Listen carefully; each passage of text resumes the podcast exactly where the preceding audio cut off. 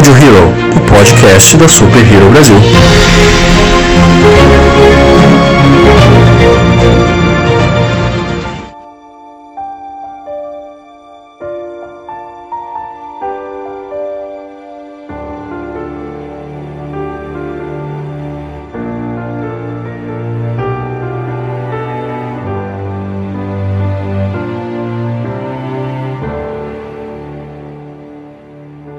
Olá, senhoras e senhores de todo o Aranha Verso, sejam bem-vindos a mais um Audio Hero, o podcast da Super Hero Brasil. Eu sou o Luan Pierucci. Eu sou o Lucas Algebaile. Eu sou a Joyce Freitas. Eu sou o Alessandro Freitas. Eu sou o Thales Queiroz. E estamos juntos mais uma vez para falar sobre um tema, um personagem maravilhoso, importantíssimo na cultura pop e na vida de todos nós. Hoje nós vamos falar do Miranha, do Homem-Aranha, gente. E para isso nós estamos com um participante especial hoje, nós estamos com o Paulinho. Gostaria que ele se apresentasse para vocês. Fala galera, eu sou o Paulinho Inspire, fãzaço do Miranha. Estou aí para contribuir com as curiosidades aí para vocês. Tamo junto. É isso aí galera, hoje o papo vai ser bem nerd, vai ser bem de fã mesmo. Nós vamos fazer um programa aqui bem igual que a gente fez com o Batman um tempo atrás. Então a gente vai falar um pouco sobre a origem, HQs famosas, HQs não tão famosas assim, um pouco do cinema também. Então bora lá, né? Quem sabe depois desse programa aqui a gente não é confirmado no elenco de Homem-Aranha 3 também. É, tá todo mundo sendo confirmado, né? Exatamente. Por que não? Eu quero ser o Porco-Aranha. Então eu quero ser o Harry Porco. Não tem a ver com o Homem-Aranha, mas ele é muito legal. Tá no mesmo universo, né? O Porco-Aranha, né? É tudo da realidade louca dos Simpsons, então tá bom. É isso aí. Não é aranha, mas é o Harry Porco, é maravilhoso. Bom, vamos começar esse papo aqui, como sempre, obviamente, do início, né? Vamos falar um pouco sobre a origem do herói. O Homem-Aranha, obviamente, ele é um dos personagens mais famosos da Marvel, se não o mais famoso. Claro que agora, com o MCU, né, o universo cinematográfico da Marvel, o Homem de Ferro, ele tem ganhado uma atenção a mais, assim. Mas, cara, pra mim, sempre o carro-chefe da Marvel vai ser o Miranha. E as grandes mentes por trás do Homem-Aranha foram o Stan Lee, obviamente, e o Steve Ditko. Eles criaram o Homem-Aranha e ele fez a sua primeira aparição na revista Amazing Fantasy, que era uma revista um pouco separada do cânone da Marvel, porque quando eles apresentaram o herói, né, pros grandes diretores da Marvel, eles falaram assim, cara, ninguém vai curtir um herói que é um inseto, uma máquina, tá falando a verdade. Ele estreia na revista, na verdade, do Quarteto Fantástico, né, não é nem na revista, aliás, numa aventura junto com o Quarteto Fantástico, né. É, a revista é a Amazing Fantasy, tá? Isso, correto? Exatamente. Mas a aventura é junto, até nem é com ele somente, né? É ele junto com outros heróis, né? Exatamente. E é bacana, cara, porque mesmo com todo mundo falando, cara, ninguém vai curtir um herói que é um aracnídeo, né? Ou um inseto, enfim. Então, tipo, o pessoal vai ter nojo disso, o pessoal tem nojo dessas coisas, então não vai fazer sucesso. E foi totalmente o contrário, porque Peter Parker, morador do Queens, e assim, né, um jovem, como todos nós, como todos que liam quadrinhos, né, que leram quadrinhos na época, se identificou demais com o personagem e, cara, foi um acerto, assim, dos grandes, viu? Ah, com certeza, né? Tanto que ele foi chamado pra Future Foundation, assim, quando o Tocha Humana faleceu, né? É, isso aí já tá bem um pouquinho mais pra frente, né? Não, mas você tocou no Quarteto Fantástico, foi a primeira aparição dele, né? É, exatamente. Porque ele já tem essa, bom, bem colocado, porque ele já tem essa ligação com o Homem-Aranha, ele já tem uma sua ligação com o Quarteto, principalmente com o Johnny Storm, né, que é o Tocha Humana, que ele vira assim amigo de balada, né? E uma curiosidade, lembrando que a nível de popularidade dos super-heróis, né, juntando todos os universos aí possíveis e inimagináveis, o Homem-Aranha ele faz parte da grande tríade dos super-heróis mais famosos do mundo, né, que é o Super-Homem, o Batman e o Homem-Aranha, né? Isso, quando falamos de popularidade, falamos de venda de quadrinhos, falamos de conhecimento por parte das crianças e tudo mais. E eu acho que quando a gente fala do Homem-Aranha, eu acho que ele é um dos personagens assim que que você mais se apega desde a infância. Outros personagens você gosta, começa a gostar mais na adolescência, na fase adulta, mas o Homem-Aranha é um personagem que você gosta desde criança e leva ele pra vida inteira, né? Eu acho que ele tem essa característica. Sim, ele é bem humano, né? Ele retrata os problemas do dia a dia, tanto de qualquer um de nós, né? Exatamente. Contas pra pagar, aluguel, trabalhar, e nas horas que dá não, né? Sempre que vai, ele vai combater o crime. Cara, isso é muito bacana, porque assim, você vai analisar os grandes heróis, né? Até mesmo a tríade, né, que foi comentada aqui. Nós temos Batman, que é um bilionário ninja, sabe, que luta todas as artes marciais que existem e tal, sai dando porrada em todo mundo. Nós temos o Superman, que é praticamente um deus, né, no universo dos quadrinhos. E aí você pega o Homem-Aranha, cara, que é um personagem mais humano. Ele é um moleque que tem que ir pra escola, tem que trabalhar, tem que ir pra faculdade, pagar as contas. Ou seja, que é o ferrado, né? É o ferrado da vida. E, cara, quem que não é ou já foi ferrado na vida, entendeu? Quem que já teve que ir pra escola, passar por tudo isso. Então realmente foi assim, uma sacada sensacional da Marvel, porque é uma das coisas que realmente nos traz muito mais próximos do personagem. Pelo menos é uma das coisas que me cativou mais, assim. É o herói mais rentável, né? Tudo que coloca o Homem-Aranha dá dinheiro. Com certeza. Essa popularidade dele justamente é por causa dessa humanidade que ele tem mesmo, né? Cara, é o que a gente tava falando. Primeiro presente geralmente do bonequinho que você vai dar pro seu filho é o Homem-Aranha, cara. Ou é um Superman, ou é um Batman. Não tem como. Depois Ele pode até escolher outro. Prefere outro, igual eu, né? Que prefiro o Arqueiro Verde, entendeu? Que ninguém conhece. Entendeu? Então, tem isso, mas geralmente é o Homem-Aranha ou é um desses três, entendeu? Mas o Homem-Aranha, com certeza, ele ganha na popularidade por causa disso, porque você se identifica com ele, seja em qualquer parte, porque ele não sofre só por causa de problemas financeiros. Ele é um cara que sofre pelos problemas pessoais, tipo a Tia May, a Mary Jane, né? Ele tem problemas de relacionamento, igual a gente tem, casamento, namoro, a crise que ele tem de identidade e tudo. Um monte de coisa, cara, que aconteceu na vida do Homem-Aranha são problemas mais humanos do que literalmente problemas heróicos, se a gente for parar pra pensar. Os maiores arcos do Homem-Aranha são estimulados por problemas mais pessoais do que realmente um fato heróico de... É claro, ele é um amigão da vizinhança, ele ajuda todo mundo, né? Ele tem esse lado, mas assim, eu digo no lado de intensidade de arco, por exemplo, em quadrinhos, coisas assim, a gente vê que a motivação é pelo lado pessoal dele mesmo, entendeu? Dele precisar ajudar até ou a herói, ou amigos, ou a parentes dele, entendeu? E ele ficando sempre nessa dicotomia, né? Poder, responsabilidade, né? Tanto é que é o lema dele, né? Com grandes poderes vem grandes responsabilidades. Exatamente. Até na própria gênese dele, né? Que eu acho que a gente deveria também dar uma pequena pincelada aí, embora ninguém aguente ver mais a gênese do Homem-Aranha, né? Porque com todas as adaptações cinematográficas que nós tivemos, a gente tá meio que cansado de ver a origem tanto do Batman quanto do Homem-Aranha, mas, assim, realmente é bem importante, né? O fato do pequeno morador do Queens ter sido picado por uma aranha radioativa. Olha a origem maravilhosa, cara. E ter ganho os poderes. E claro que a morte do Tio Ben é assim, é o catalisador de tudo isso, né? Assim como a morte dos pais do Bruce foi de início pra ele, assim, a morte do Tio Ben foi realmente esse pontapé inicial na carreira dele como herói. É a frase icônica, né? Com grandes poderes vem grandes responsabilidades. Exatamente. E é muito bacana você ver como que os dois personagens, né? A gente tá fazendo bastante paralelo com o Batman aqui, por ser um grande oposto, né? Como que o trauma, ele acaba influenciando de maneiras diferentes um no outro, porque apesar dos dois terem sido virados heróis, o carisma do Homem-Aranha e a personalidade dele é totalmente diferente. Isso é uma das coisas que eu acho muito da hora, que é o cara tirando sarro dos bandidos, meu. Isso é sensacional. E também assim, um pouco, eu sei que a gênese é um pouco parecida, né? Batman e até o próprio Homem-Aranha, porque é uma perda pessoal. Porém, o que difere no Homem-Aranha, o que dá a característica do senso heróico de responsabilidade que ele tem, é que ele, de uma certa forma, ele participou da morte do tio dele, né? O Batman não. O Batman foi um assalto, uma fatalidade do destino, né, que aconteceu.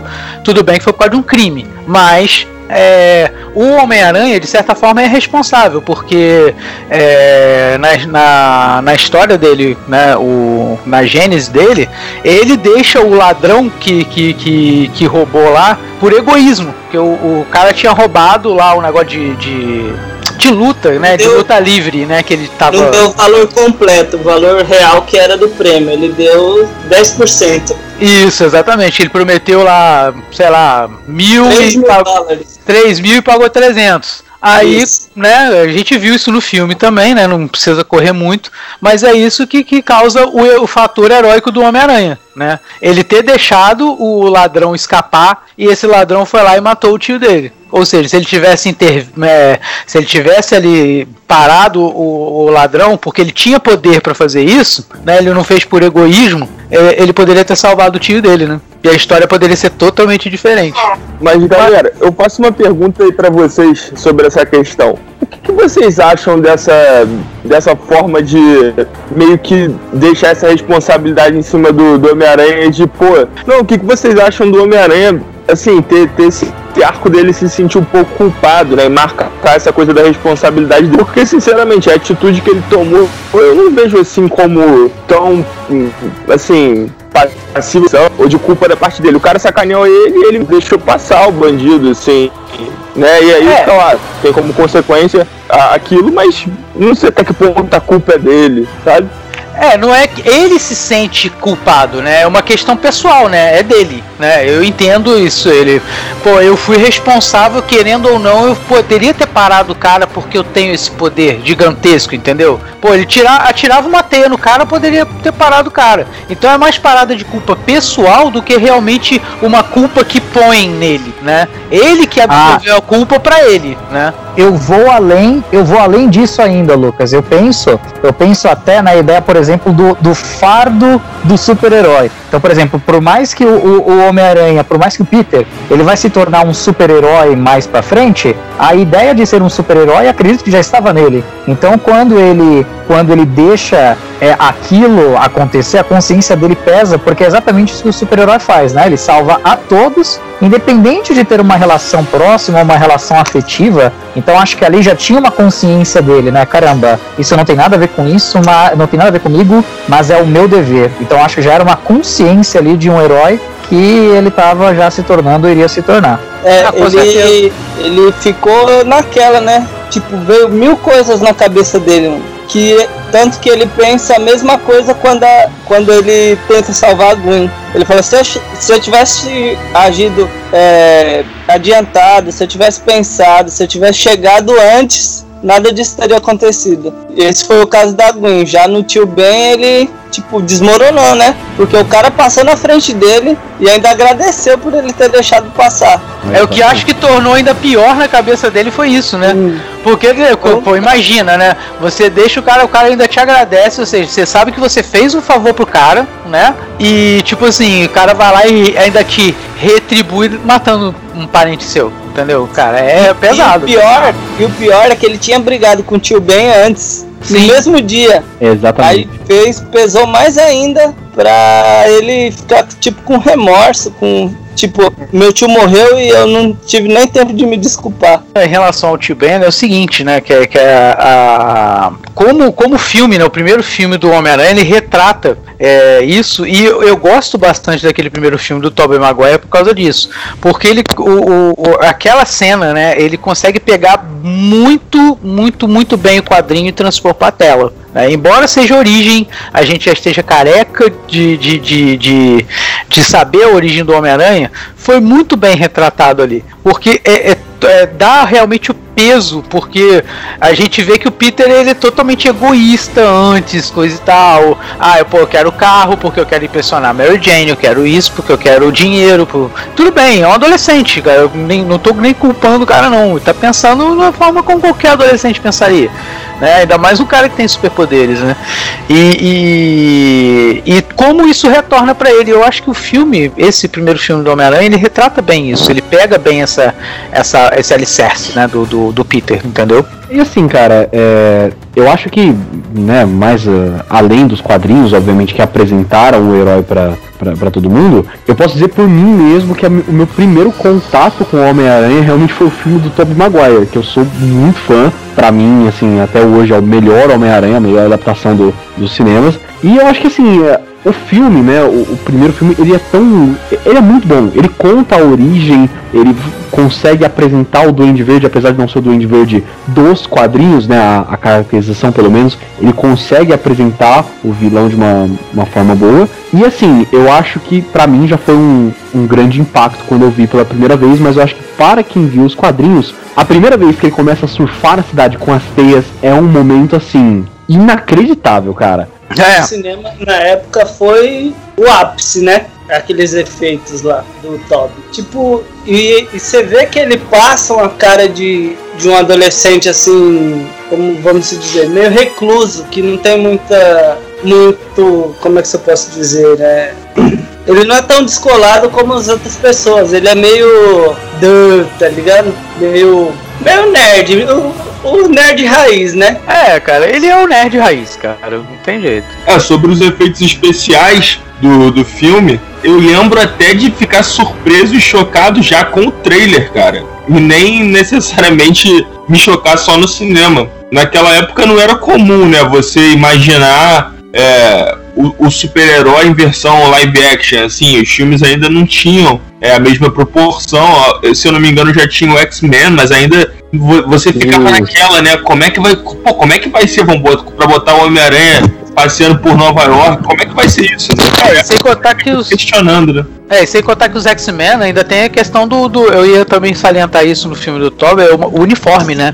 Eles fizeram um uniforme totalmente fiel ao quadrinho. Os X-Men, embora tenha feito sucesso, tudo, mas o visual deles não foi fiel ao quadrinho, né? Eles pegaram, claro, referências, né? Colocaram, mas não foi fiel ao quadrinho. E isso o Homem-Aranha teve de diferencial, porque o uniforme dele é o uniforme do quadrinho, né? O uniforme clássico, né? Que a gente chama, né? Sim, até sim. Na hora que ele faz o desenho lá no caderno, tá? O desenho, se eu não me engano, foi o Stan Lee que tinha feito aquele esboço do desenho pro filme. É, que tem uma hora que ele tem o aranha um pouquinho melhor desenhado, né? Que já é a última forma dele ali.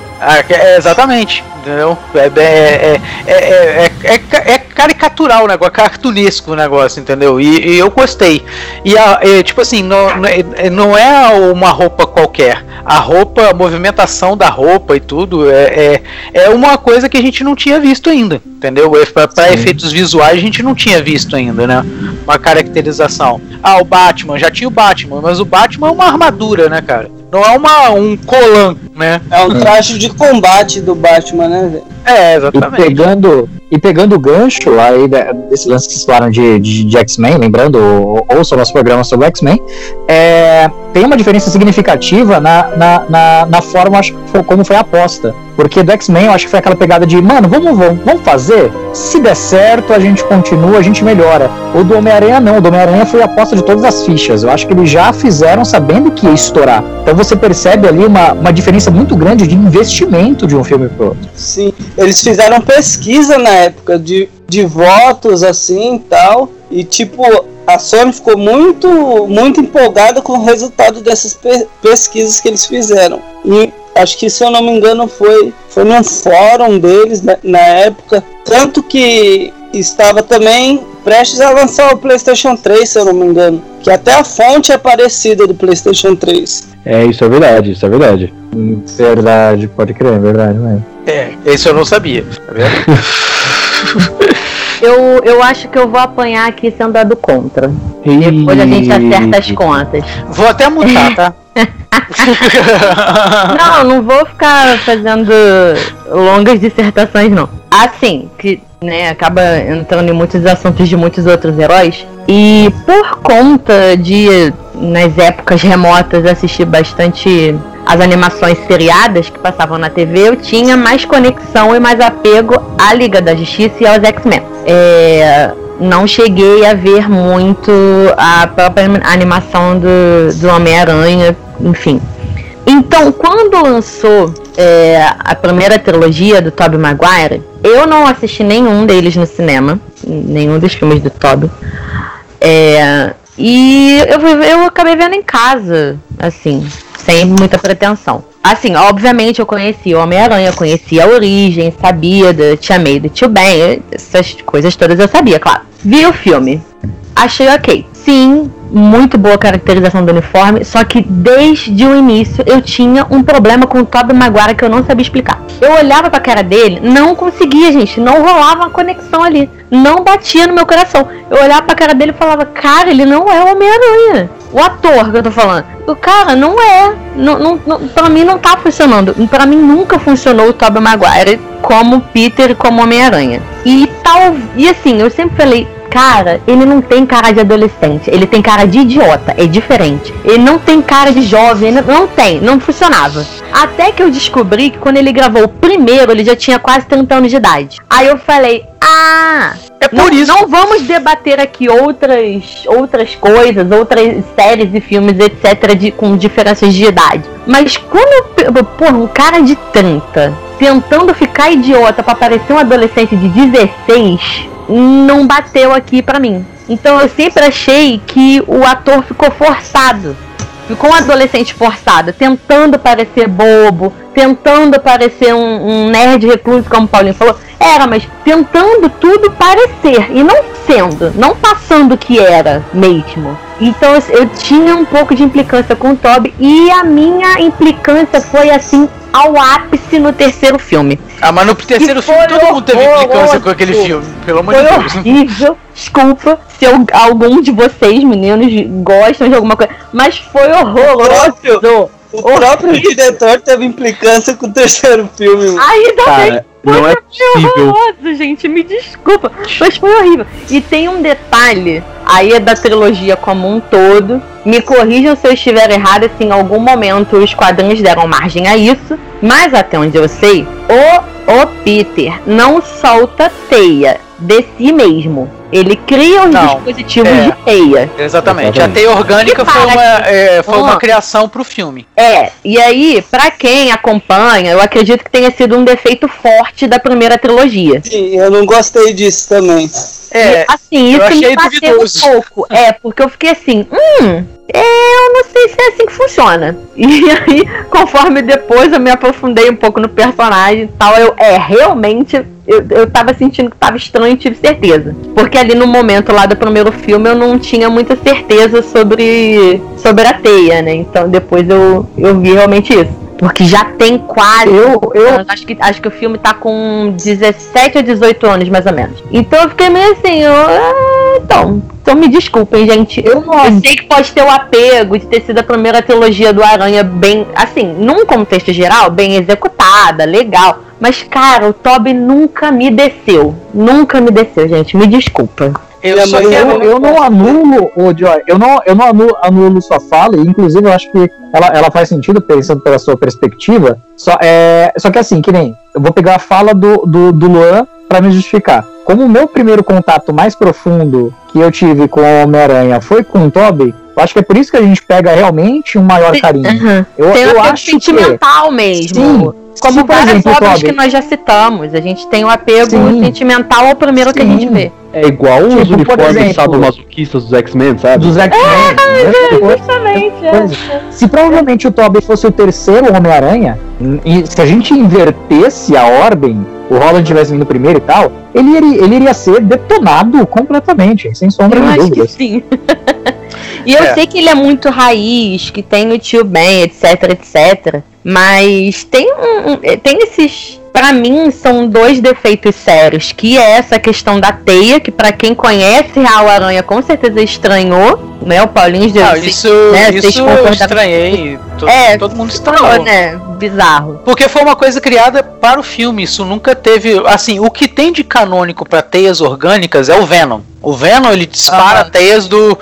digamos assim, do próprio corpo dele, mas na verdade é o simbionte é que estica, né? Não é uma teia. Sim, é uma teia. Aí sim, tem um outro viés aí nessa história. Exatamente. Tem uma outra parada. Não é uma teia. A teia do Homem-Aranha nunca foi orgânica. E isso não existe até hoje. Pois é. Opa. E aí, mas por isso que eu acredito que nesse sentido, aí teve um outro lado de uma fidelidade um pouquinho maior do que veio na sequência, que aí tentaram ajustar isso de uma maneira um pouquinho mais, né, fiel. Aí cada um tem seus outros defeitos. É, eu acho que são os filmes do Andrew. Eu acho que os filmes do Andrew são bons. Eu acho o Andrew... Não tô falando excelente. Eu só queria fazer um adendo. Se a gente for pular, eu só queria fazer um adendo antes. Não, o negócio é que eu só queria traçar um paralelo, mas eu sei que a gente acaba falando de cada um, né? É, exato. Eu só ia traçar o paralelo geral, entendeu? Que se me permitirem fechar o paralelo e a gente se aprofunda em cada um, o meu paralelo, pessoal, seria esse. O Tobey, pra mim, nunca me passou, porque... E aí eu acho que era muito por isso, porque ele já era... Ele tinha o dobro da idade que ele precisaria ter pra ser um Homem-Aranha um pouco mais, assim, pra mim, visualmente aceitável, porque ele tava só com cara de um homem velho tentando parecer um adolescente. E o do Andrew... acho que teve um pouquinho mais de encaixe ali, umas questões do ator. Ele era um pouco mais novo. Magrelo. Magrelo, tem uma cara meio de bobinho mesmo, que já é a cara dele. Ele não precisou fazer aquela cara, né? Ele já tem a carinha meio de bobinho. É, ele já tem uma cara de Zé Ruela. É, ele tem super essa carinha, sabe? Mas tem uma questão ali do... Eu acho que tem a questão que eu não conheço com profundidade a história sobre os pais do Peter. Então acho que isso deve ter sido uma coisa meio complicada de que encaixaram nos filmes do Andrew, que é a história sobre os pais dele. E acho que vocês podem debater isso bem melhor do que eu. Cara, posso só fazer um comentário então, aproveitando aí essa questão do Homem-Aranha ter a teia orgânica ou não ter a teia orgânica. Realmente, pra quem tá muito acostumado com a ideia da teia original, a ideia de sair teia do corpo de um personagem que não era para sair teia pode causar estranhamento. Mas assim, vendo de uma visão aí partindo de um ponto zero, qual que vocês acham que é a melhor ideia para o Homem-Aranha? Que ele tenha teia orgânica ou que ele tenha cápsulas de teia? Cápsula de teia, sim. É mais uma limitação para ele, entendeu? Ele é um homem com DNA da aranha. Ele não é um aranha para produzir a teia. Ele só tem... Mas a gente não sabe. A gente não pode afirmar qual é a alteração que a picada de aranha causaria, né? Porque, não, por exemplo, mas aí eu vou te falar por onde ele estaria soltando teia, que ele não ia ser legal. Exatamente. Se for passando aranha, amigo, não ia ser legal. Teria, entendeu? Ele tem que ser o Homem-Aranha sem calça, entendeu? Minha esposa acha que ele devia soltar aranha orgânica. Ou soltar aranha, soltar teia orgânica. Pense num negócio desse, não ia ser legal. Então... Não, isso faz sentido, mas... É igual a ideia do Homem-Formiga encolher e entrar no rabo do Thanos. É a mesma analogia. Se for parar pra pensar. Não, é porque eu sempre encarei, mesmo os filmes serem lançados, eu sempre encarei com estranheza a ideia da cápsula de teia. Eu sempre achei um pouco assim... não batia, sabe? Tipo, pra mim faz muito mais sentido ele ser mordido pela aranha e desenvolver esse poder. Eu acho muito estranho. Tipo assim, aí tem várias cenas onde, sei lá, ele se molha e a cápsula de teia não funciona, umas coisas assim, sabe? Que eu sempre achei, tipo, nossa. Agora, realmente faz sentido na ideia de ser uma alimentação, uma coisa que você pode explorar, né? Tipo assim, agora eu tô sem teia. É realmente interessante, por mais que eu acho que também que você pode explorar isso mesmo a ter sendo orgânico. Mas assim, pra mim, eu vi no primeiro filme isso como uma coisa, por mais que não seja originalmente assim, é claro que a gente tem que respeitar a obra original, mas pra mim já foi uma correção, porque eu entendo até que sou minoria nesse ponto de vista, mas pra mim até eu já vi como, eu achei, pô, que maneiro, agora a teia dele é orgânica, sabe? Eu vi dessa forma. Você viu pelo ponto de vista da novidade, né? Você viu pelo ponto de vista, pô, isso é uma parada nova e que pra você funcionou. A parada da teia orgânica até é o seguinte, os poderes originais do Homem-Aranha não incluem soltar teias. O poder original dele é força proporcional lá, multiplicado de uma aranha lá. O poder ele se gruda na parede Isso reflexos. Ele faz. E o reflexo, né, que é o sentido aranha que ele tem. São os três poderes que ele tem só, entendeu? É, ele nunca foi citado, nem falado que ele teria esse poder, né? Então, assim, beleza, é um outro, eu entendo também da sua forma, eu entendo que é um outro Homem-Aranha, não é o Homem-Aranha do quadrinho, né? Por mais que a gente queira, por mais tudo, cada mídia é uma mídia, cada coisa é uma coisa, e eu vejo coisas diferentes por olhares diferentes. Mas assim, se for perguntar pra mim, pessoalmente, o que eu prefiro? Eu prefiro a teia não orgânica, né? A teia mais a teia que ele produz, né? Digamos assim, tudo bem que eu concordo também com você no seguinte, a aranha também não passou o poder pra ele desenvolver a supercola, né, cara? Ele tirou esse poder, ele tirou essa ideia da onde, né? Tem esse viés também, né? E quando a gente pensa em quais poderes ele vai desenvolver, ele poderia desenvolver, sei lá, um novo par de braços, né? Pra ficar, entendeu? Verdade. Quando a gente pensa no que poderia acontecer, é complicado, né? Eu nunca fui... que na animação de 1994 ele vira um aranha, né? Tem uns episódios lá que ele vira um aranha.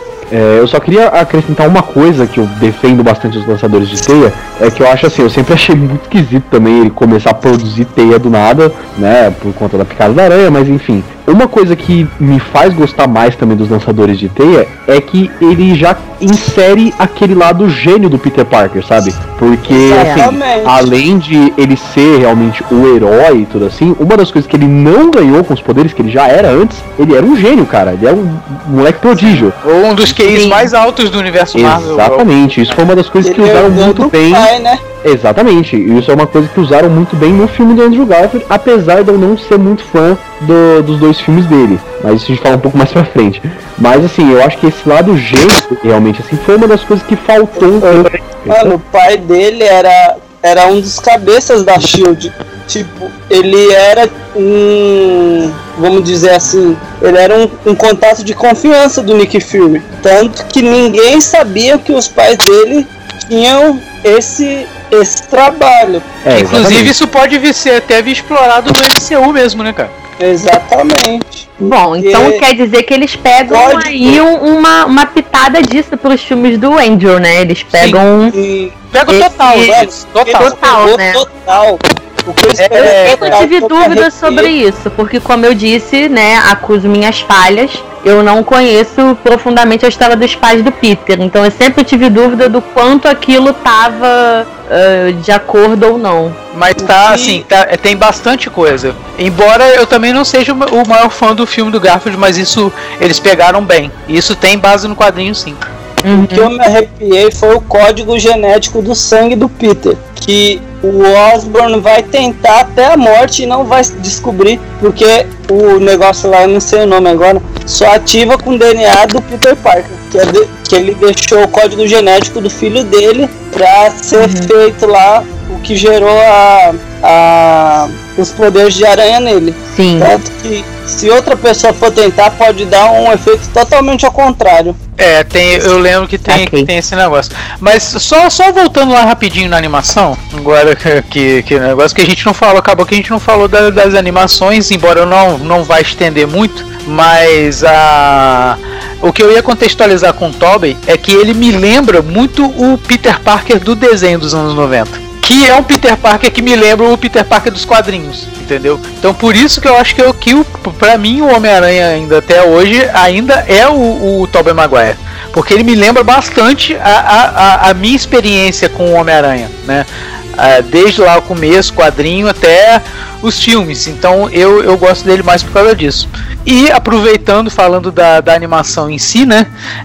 Essa animação é uma animação épica até hoje, né? Se você for parar pra pensar, é a melhor animação. É a única animação que passa todo o arco dos quadrinhos, né, até o final da década de 90. São todos os arcos que tem nos quadrinhos: crise de identidade, lá junção com guerras secretas, saga do clone. Tudo tá dentro daquele desenho. E é um desenho até curto, são, acho que... 64 episódios. 64 episódios, cara. Então, quer dizer, tem que tirar o chapéu, entendeu? Não sei se vocês assistiram, se não assistiram, e gostam do Homem-Aranha, eu recomendo que vejam. Até hoje, não é datado. é uma parada que dá pra divertir bastante. Não, em questão de animação, eu acho que assim, a minha favorita, que foi realmente a que eu mais assisti, né? Tudo bem que a clássica eu assisti muito pouco, então não sei. Mas a que eu mais assisti foi a Spectacular Spider-Man, a Espetacular Homem-Aranha. Cara, é legal, eu gosto também muito daquela animação e principalmente a... Então, e eu só queria pedir para nosso ilustre editor, na hora que for continuar na edição, colocar o tema do Espetacular Spider-Man, porque, cara, é muito bacana. Mas enfim, essa animação ela é muito legal porque ela adapta vários arcos do Homem-Aranha também. Os vilões, eles são muito bem adaptados, na minha opinião. Lembro que lá pro final da primeira temporada, se eu não me engano, eles já apresentam um sexteto sinistro. E, cara, sim, na quarta temporada ele luta contra o sexteto sinistro. Isso. E então o Espetacular Homem-Aranha tá no meu coração, mas Lucas pode continuar falando da animação clássica. E essa Espetacular Homem-Aranha é muito engraçado, mano. Tem umas sacadas muito comédia. Sim, exato. Não, eu, tipo assim, abri espaço pra gente falar das animações, não teve só essa, entendeu? Já a nova eram várias. Não odiei a nova. É, eu vi essa clássica, né, dos anos 90. Depois teve uma outra adaptação do Homem-Aranha tentando continuar a história desses anos 90, mas foi um fracasso total. Não recomendo nada, nem procure saber dessa série do Homem-Aranha. Ignore totalmente. Isso não existe pra mim, tá? Essa série em desenho do Homem-Aranha. Depois veio Espetacular. E tem também uma outra, cara, que também é do Homem-Aranha, mas é o Homem-Aranha junto com a S.H.I.E.L.D., coisa e tal, que também eu acho maneira pra caramba.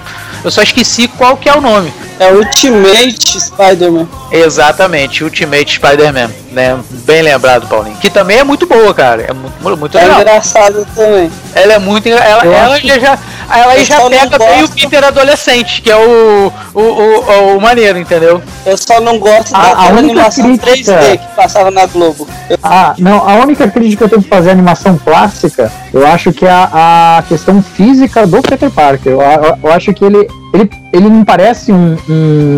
Da mesma forma que, às vezes, o Tobey, ele não é proporcional, no sentido de idade, ao Peter. Eu acho que, na animação, a questão física também não. Ele é muito grande, ele é muito bombado, assim. Eu acho ele é que tipo o Miguel O'Hara. Mas na animação... Miguel O'Hara. O que acontece? Na animação, se a gente for parar pra pensar, ele já não tá mais um colegial. Ele já é... Quando ele ganha os poderes dele, ele já é um cara mais velho, entendeu?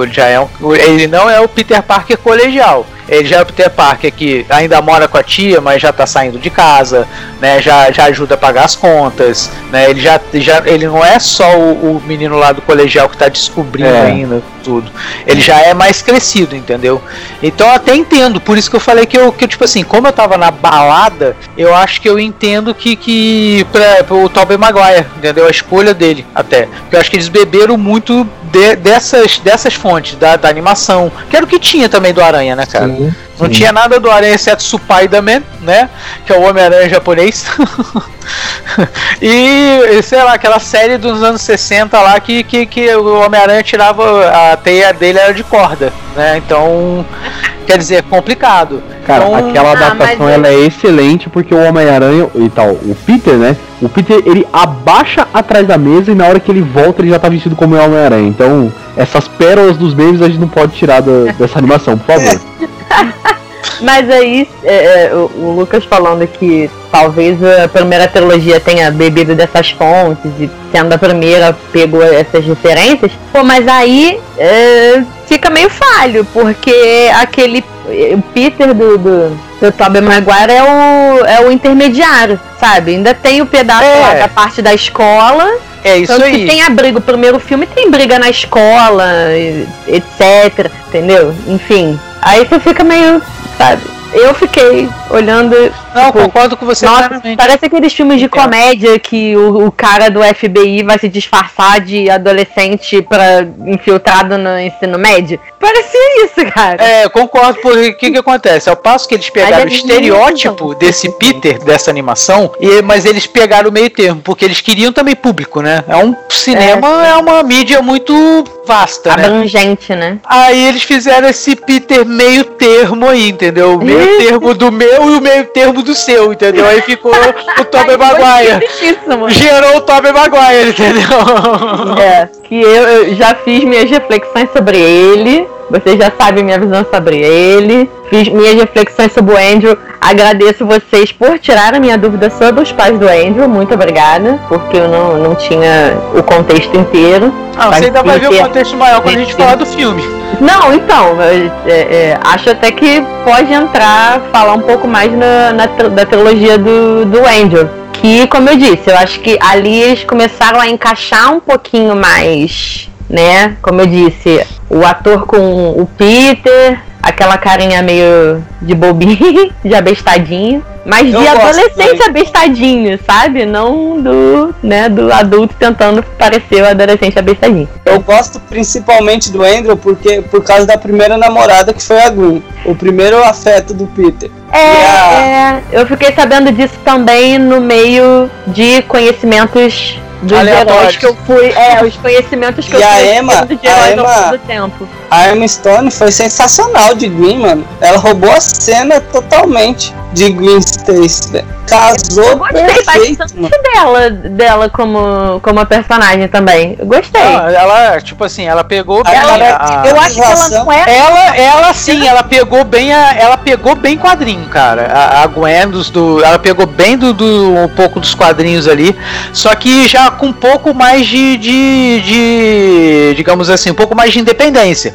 Porque a Gwen nos quadrinhos ainda é um pouco dependente do pai. É quadrinho anos 80, né, cara? Era outra coisa. A Gwen morreu em definitivo, nunca mais voltou pra vida do Aranha, né? Então, o que se tem de Gwen Stacy tá muito no passado, né? Ela não foi um personagem atualizado. Ela não foi atualizada, né? Exatamente. Ah, mas eu acho que assim, tudo bem, tem essa atualização dela ser uma menina também, né, já visando o futuro, estudo, trabalho, né, tá criando a sua independência, mas nem por isso. Eu acho que a Gwen nem era tão novinha nos filmes do Andrew, mas ficou uma caracterização bem legal. Ela ficou com uma cara de menina mesmo, assim, de uma menina inteligente, né? Essas meninas que estão saindo do ensino médio e indo pra faculdade, né, com seus 18 e que tá com 19. Né, ela ficou com uma carinha legal, assim. E menina, ela ficou. E, tipo, eles casaram muito bem. Tipo, combinou muito os dois, mano. Principalmente no segundo filme. Puto, o segundo filme, pra mim, é top. Pra mim, velho. Mas eu acho que o Luan deveria abrir o microfone, porque quando eu falei que os filmes do Andrew até que são bons, não é que sejam excelentes, excepcionais e incríveis, aí ele já fez... Aí eu... tô sentindo que eu vou levar um tapão aqui. Uma cena marcante do 1 é quando os operadores do guindaste alinham o guindaste pra ele chegar até o prédio lá do Lagarto. Mano, aquela cena me arrepiou demais, né? É muito legal. Muito. Olha, é assim... Eu não vou falar que eu não gosto por completo dos dois filmes do Andrew Garfield. Não é isso, eu gosto. Assim, gosto do primeiro. O segundo, pra mim, já é indefensível. Eu não consigo, indefensável, não consigo.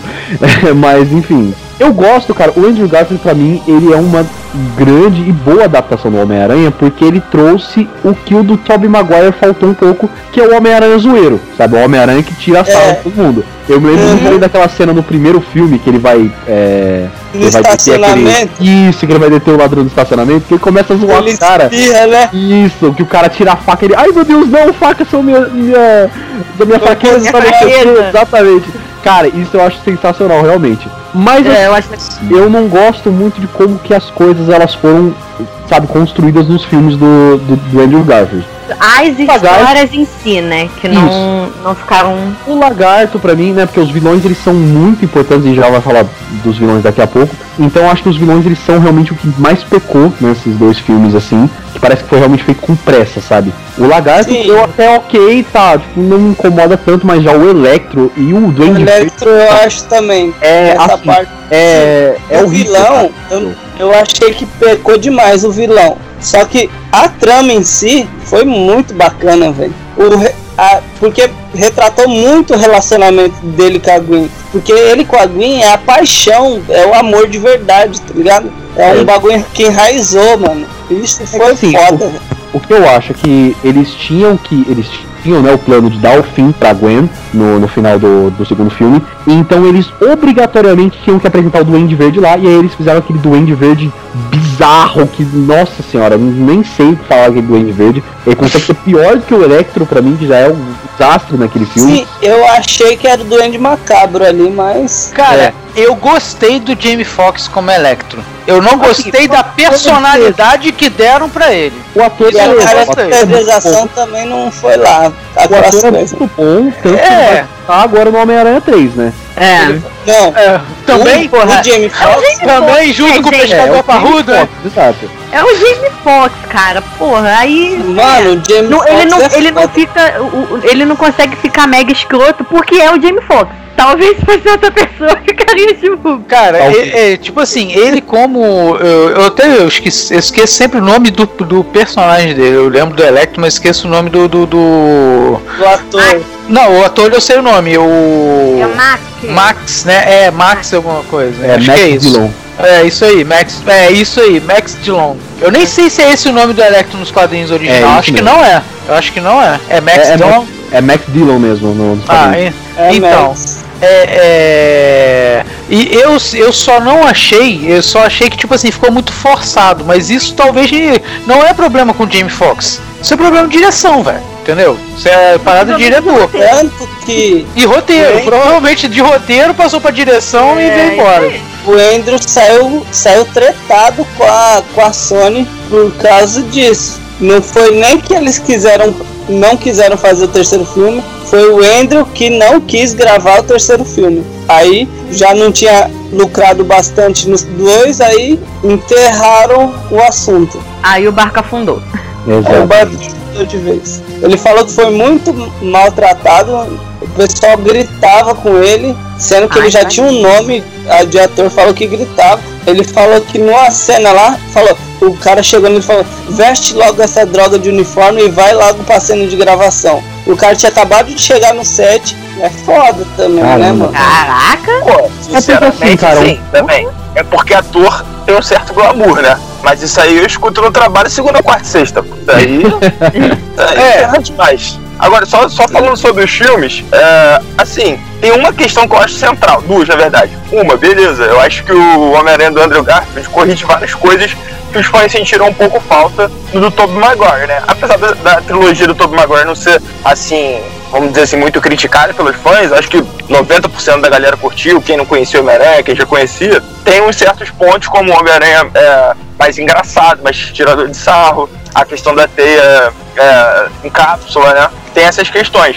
Mas assim, um ponto que eu acho essencial é, o primeiro filme do Homem-Aranha eu vi quando eu tinha, 12 anos. E eu lembro do filme inteiro, talvez eu lembre quase de cena a cena. Os filmes do Andrew Garfield eu vi, tipo, sessão da tarde, pô, eu não lembro. Cara, eu nem sessão da tarde vi assim muito, amigo. Eu acho que eu vi duas vezes só. Não, duas vezes com certeza eu não vi. Eu vi, tipo assim, eu baixei, sabe aquela coisa, tipo assim, saiu um filme do Homem-Aranha, vou baixar pra ver, pô. E aí, tipo assim, baixei e vi. Os filmes são bons, com certeza são bons, mas assim, fatalmente comparando. Não é aquela coisa que fica na tua. Não fica memorável, né? Digamos assim. Não fica, eu acho que, tipo assim, você pensando na obra, esquecendo um pouco, deixando a ideia do Homem-Aranha de lado, deixando o fato de que é um personagem que todo mundo já conhece, vários elementos, várias características. O filme não é memorável, pô, igual. E ele ainda sofre de um problema, é que ele fica com uma sensação de estar exprimido, né? De estar exprimido entre uma trilogia clássica e estar exprimido entre o Homem-Aranha atual. Então parecem dois filmes mesmo. Cara, é que o grande problema...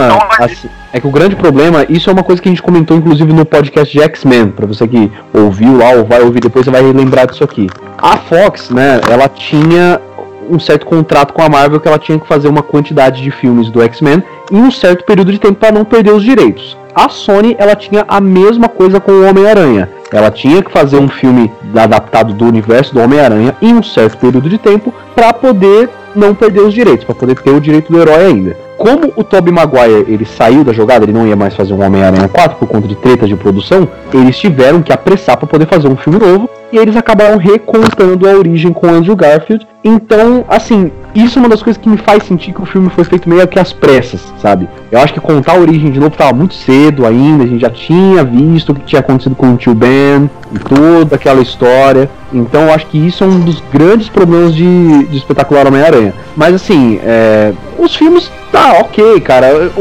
O maior acerto do filme pra mim é o Andrew Garfield. Realmente não tem como. Sim. Uma coisa que eu acho muito marcante do filme do Garfield, eu acho que é a morte da Gwen. Eu acho que a cena da morte da Gwen, eu acho que é uma das partes mais importantes, mais bonitas, eu acho que é bem pesado, né, cara? Muito pesado, ele tentando salvar e ela batendo as costas no chão, né? O pai dela no final do primeiro filme fala: não, ela não bate, da minha filha, é ele que mata ela, né? Dá o tranco, né? Ele mata ela. Ele é mais uma responsabilidade que ele pega. Ele puxou, né? Isso. Ele dá aquele tranco nela, né? Quando ele atira a teia, não abre pra fazer aquele efeito de paraquedas. Ela envolve ela pela coluna. Quando ele consegue segurar, ele trava ela. Quando ele trava, ele quebra a coluna, quebra a coluna. Era pra ele ter ido freando a teia. Ele jogou e puxou. No que ele puxou, né? O desespero de salvar ele. E a cena dele chorando ali, eu acho que ele encenou muito, muito, muito bem. O choro eu acho que é o ponto mais importante dos dois filmes, eu acho. O choro do Andrew Garfield é mais bem feito que o choro do Tobey Maguire. Isso eu vou ter que dizer. Isso eu não tenho como falar, cara. Isso eu vou ter que dizer. O Tobey parece que tá chupando limão, velho. Então, coincidentemente, nós, né, estamos gravando aqui nosso cast do Homem-Aranha e na véspera desta gravação estava passando o segundo filme do Andrew Garfield, o que tem o Electro e a morte da Gwen. Aí eu, já que a gente vai gravar, deixa eu aproveitar para dar uma reavivada na memória, vi o filme. Caraca, o Ale falou bem, é a cena mais marcante dos dois filmes. É muito intenso. E assim, deixando de lado o Homem-Aranha, o Peter Parker, o Andrew é um muito bom ator, velho. Sim. Tanto que assistam o filme, como é o nome do filme lá? Tem na Netflix dele lá. Até o Último Homem. Ah, nossa, esse filme é excelente. Genial. Sim, eu nunca vi, mas eu sei do que é. É o de guerra, não é? Lembrei. Eu queria ver esse filme, esqueci completamente. Filme. Não, é excelente. Ele, como ator em si, ele é muito bom ator, porém tem essas falhas dos filmes, né? Sim, mas assim, até amarrando com o que o Ale falou, eu fiquei observando os detalhes, porque como eu já tinha visto o filme, eu tava revendo, e eu não esqueci completamente, eu sabia que era o momento da morte da Gwen, eu fiquei olhando com mais atenção a cena. Cara, cada detalhe te dá uma aflição, porque ele tá naquela luta com... Vamos esquecer, né, assim, os detalhes do Duende Verde, a gente não precisa ficar discorrendo muito, né? Mas ele tá naquele embate dentro do relógio, então tem um monte de mecanismos. Ele tá tentando brigar, não cair e não deixar a Gwen cair ao mesmo tempo. E aí tem uma... Cara, tem a parte da cena em que ela realmente cai, ele tá deitado numa... numa um dos mecanismos do relógio, segurando o Osborne filho, né? Com uma teia segurando a Gwen, só que o mecanismo tá rodando. E é quando a teia rasga e ela cai de vez. É o mecanismo que cortou a teia, né? O mecanismo cortou a teia que ele tava segurando ela. E ele tava tentando frear o mecanismo com o pé, segurar ela, é um negócio muito louco. Quando ela cai, ele se desespera. Ele larga, ele empurra realmente o Osborne filho, ele dá uma esvoadora lá nele. E aí é essa cena que vocês estão falando. Ele mergulha atrás da Gwen. Cara, começa a ficar, mano, sabe, triste ali. Porque a cena fica em câmera lenta e ele vai jogando a teia ponta da teia vira uma mãozinha minúscula, isso aí foi toque de diretor, né? Nossa, mas aquilo dá uma tristeza, gente. Porque quando você já viu, parece que você perdeu alguém da sua família de verdade, né, mãe? É triste, cara. É muito triste. Aí vai aquela mãozinha se esticando, tentando alcançar a Gwen. Aí vai aquela câmera lenta com ela já chorando, porque ela tá vendo que ela vai morrer. Ela já tá chorando no meio do caminho e ele desesperado, aquela mãozinha chegando. Aí a cena começa a ir rápido e ela cai de uma vez. Aí tem esse lance, a teia gruda no... tipo, na barriga dela, só que dá o tranco, faz o chicote, como vocês falaram. Aí ela ricocheteia e quebra a Gwen no meio. Caraca, meu. E essa cena, ela é icônica desde os quadrinhos, né? Porque, nossa, só que nos quadrinhos é um pouco diferente, né? Nos quadrinhos o Homem-Aranha tá na ponte de George Washington, né? Então a cena acontece lá, não na torre do relógio. E na própria animação ela foi retratada, porém de uma outra forma, também totalmente diferente, envolvendo a Mary Jane, né? Nem foi com a Gwen, foi envolvendo a Mary Jane. Então quer dizer, tipo assim, é a mesma cena, a mesma coisa, mas por vários ângulos diferentes, né? Nossa, mas é uma tristeza profunda, gente. E aí concordo total com o Paulinho. Cara, a atuação da Emma Stone nesse momento ali da queda, você vê uma pessoa realmente em pânico estampado no rosto dela, e ele depois destruído, chorando a morte dela. Gente, que cena horrorosa. A cena é muito bonita, mas é horrorosa.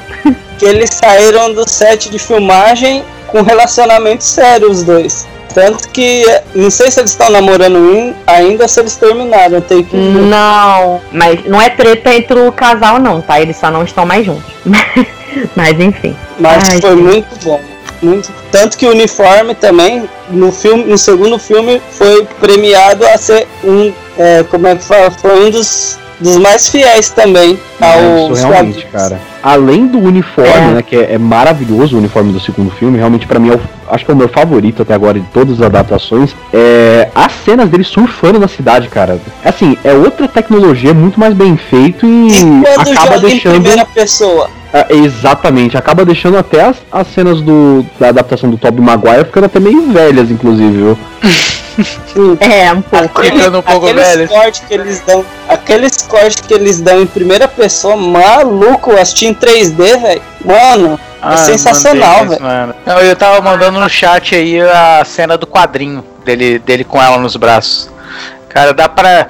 Cara, você consegue, mesmo ele estando com a máscara, você consegue ver o rosto dele por trás, cara, da máscara, cara, na cena do desenho. É desesperador. De tão pesado que é muito pesado, cara. Porque se eu for parar pra pensar, o cara já se culpa por uma morte e ele, tecnicamente, ele mata ela. É ele quem... Não é o Homem-Aranha que mata a Gwen, não é o Duende Verde. É o Homem-Aranha que mata, né? É o Peter Parker. E eu super fiquei olhando, né? Como eu disse, eu acabei assistindo o filme de novo com um olhar mais detalhista. E aí eu fiquei justamente olhando se ela batia no chão e... Só que se ela chegava a bater no chão e a teia puxava de volta, ou se foi o efeito chicote. E, cara, é o efeito chicote. Sim. Ele não usou ali alguma técnica relacionada à física para poder realmente frear, né? Como eu havia dito, era pra ele ir soltando aos poucos a teia. Só que eu acho que ele tava tão desesperado, tão... Tipo, ele fez merda, não pensou com clareza. Tá desesperado, não pensa com clareza, amigo. Só quer fazer... até porque na cena do filme, não sei como tá retratado nos quadrinhos, mas na cena do filme, ele segura ela com a teia ainda mergulhando. Então os dois estão em movimento. Quando ele se agarra num outro mecanismo pendurado, é que ele freia. Aí que ele dá esse efeito e acaba matando a Gwen. Porque ele também estava caindo. Ele jogou a teia e segurou ela na intenção de se segurar em alguma coisa e frear. Mas, tipo, já ia dar... Ele estava em alta velocidade, gente. Eles estavam caindo. Ia dar errado.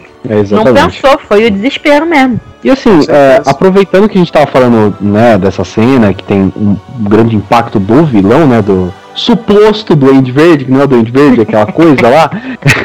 Vamos entrar um pouco aqui, né, aproveitando que a gente tá falando dos filmes também, um pouco dos vilões e das suas adaptações, porque recentemente, além de já ter sido confirmado Jamie Foxx reprisando o Electro, né, no Homem-Aranha 3, o Tom Holland, o Doutor Octopus, cara, o Alfred Molina também foi confirmado, e pra mim, assim, não só Homem-Aranha 2 do Tobey Maguire é a melhor adaptação cinematográfica do Homem-Aranha até agora, como o Dr. Octopus é o melhor vilão disparado até agora, cara.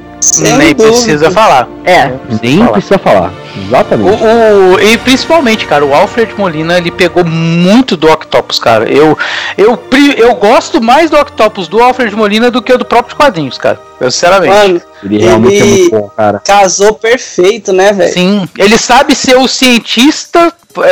o cientista maluco, entendeu? Ele sabe ser aquele cara frio e calculista, entendeu? Mas ao mesmo tempo não perdeu o bom humor em termos, né? Aquele humor sarcástico, né? Que o Dr. Octopus tem.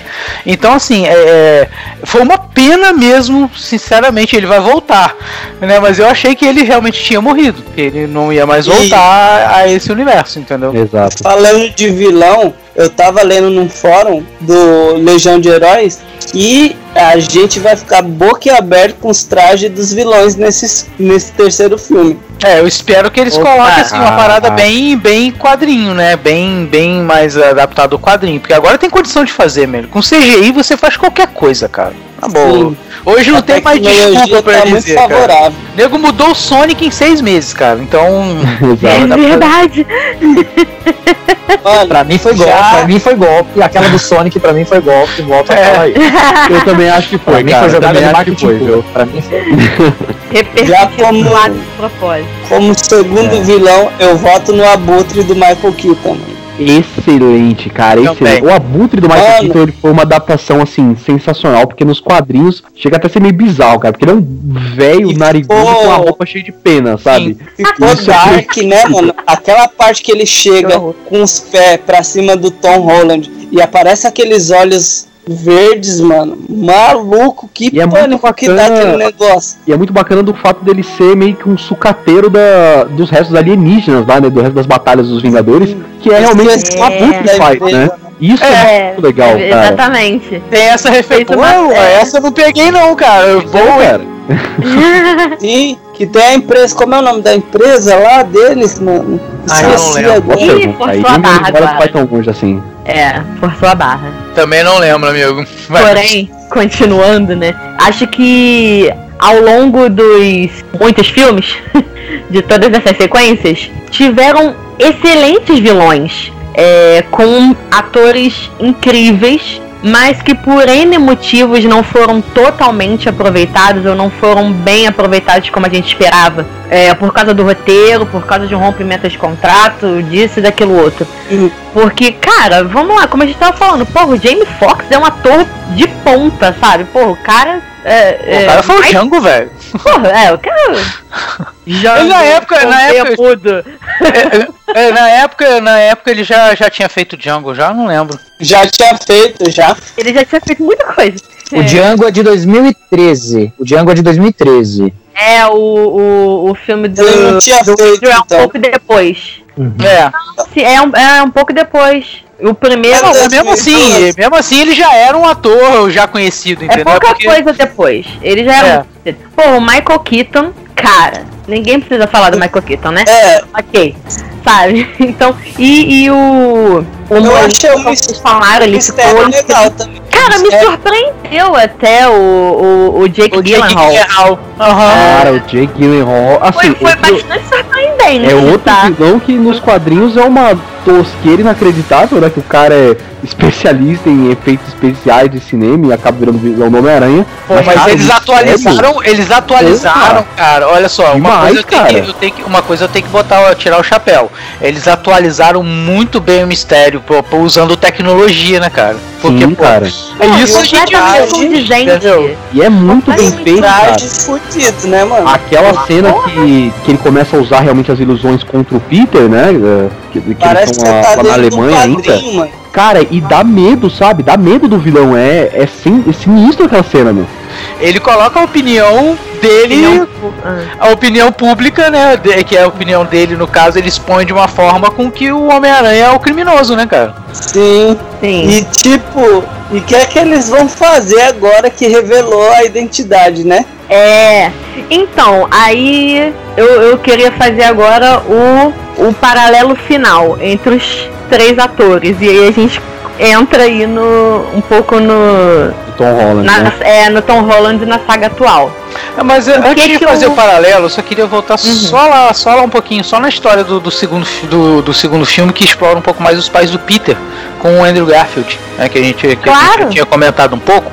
Mas essa questão aí da adaptação tem com base naquele quadrinho que eu mostrei para vocês, né, um pouco ali, e também vou já também citar um pouco, eu sei que a gente vai falar um pouco mais à frente, os jogos do Homem-Aranha, que agora o primeiro jogo, né, é baseado justamente nesse arco, né, dos pais do Peter, da ligação dele com a S.H.I.E.L.D., a ligação dos pais do Peter com a S.H.I.E.L.D., com o próprio Nick Fury, que nos quadrinhos tem esse arco muito similar, que os pais do Peter, na verdade, eles são agentes duplos, né, ou agentes triplos, né, assim, agentes infiltrados do governo americano. Tipo a Viúva Negra. Isso, só que, tipo assim, eles eram agentes secretos mesmo, né, não eram... A Viúva Negra é uma agente secreta, mas é uma agente secreta não tão secreta assim, né, gente? Vamos concordar, né? Eles eram, tipo, super secretos, né? Tipo, infiltrado mesmo dentro de organizações, e eles estavam infiltrados dentro da organização do Caveira Vermelha, né? A Hydra. Então, por isso que eles eram muito importantes, e eles acabaram que morreram em missão. Só que eles foram tidos como traidores, porque eles não podiam ser revelados quem eles eram. Então eles foram tidos como traidores, porém eles não eram. Eles na verdade estavam servindo e morreram servindo, né, a S.H.I.E.L.D., porém a história deles, esse background teve que ser refeito, por causa que senão ia ter outros efeitos lá na história, senão vou me estender muito, entendeu? Aí a gente vai parar lá em outras coisas.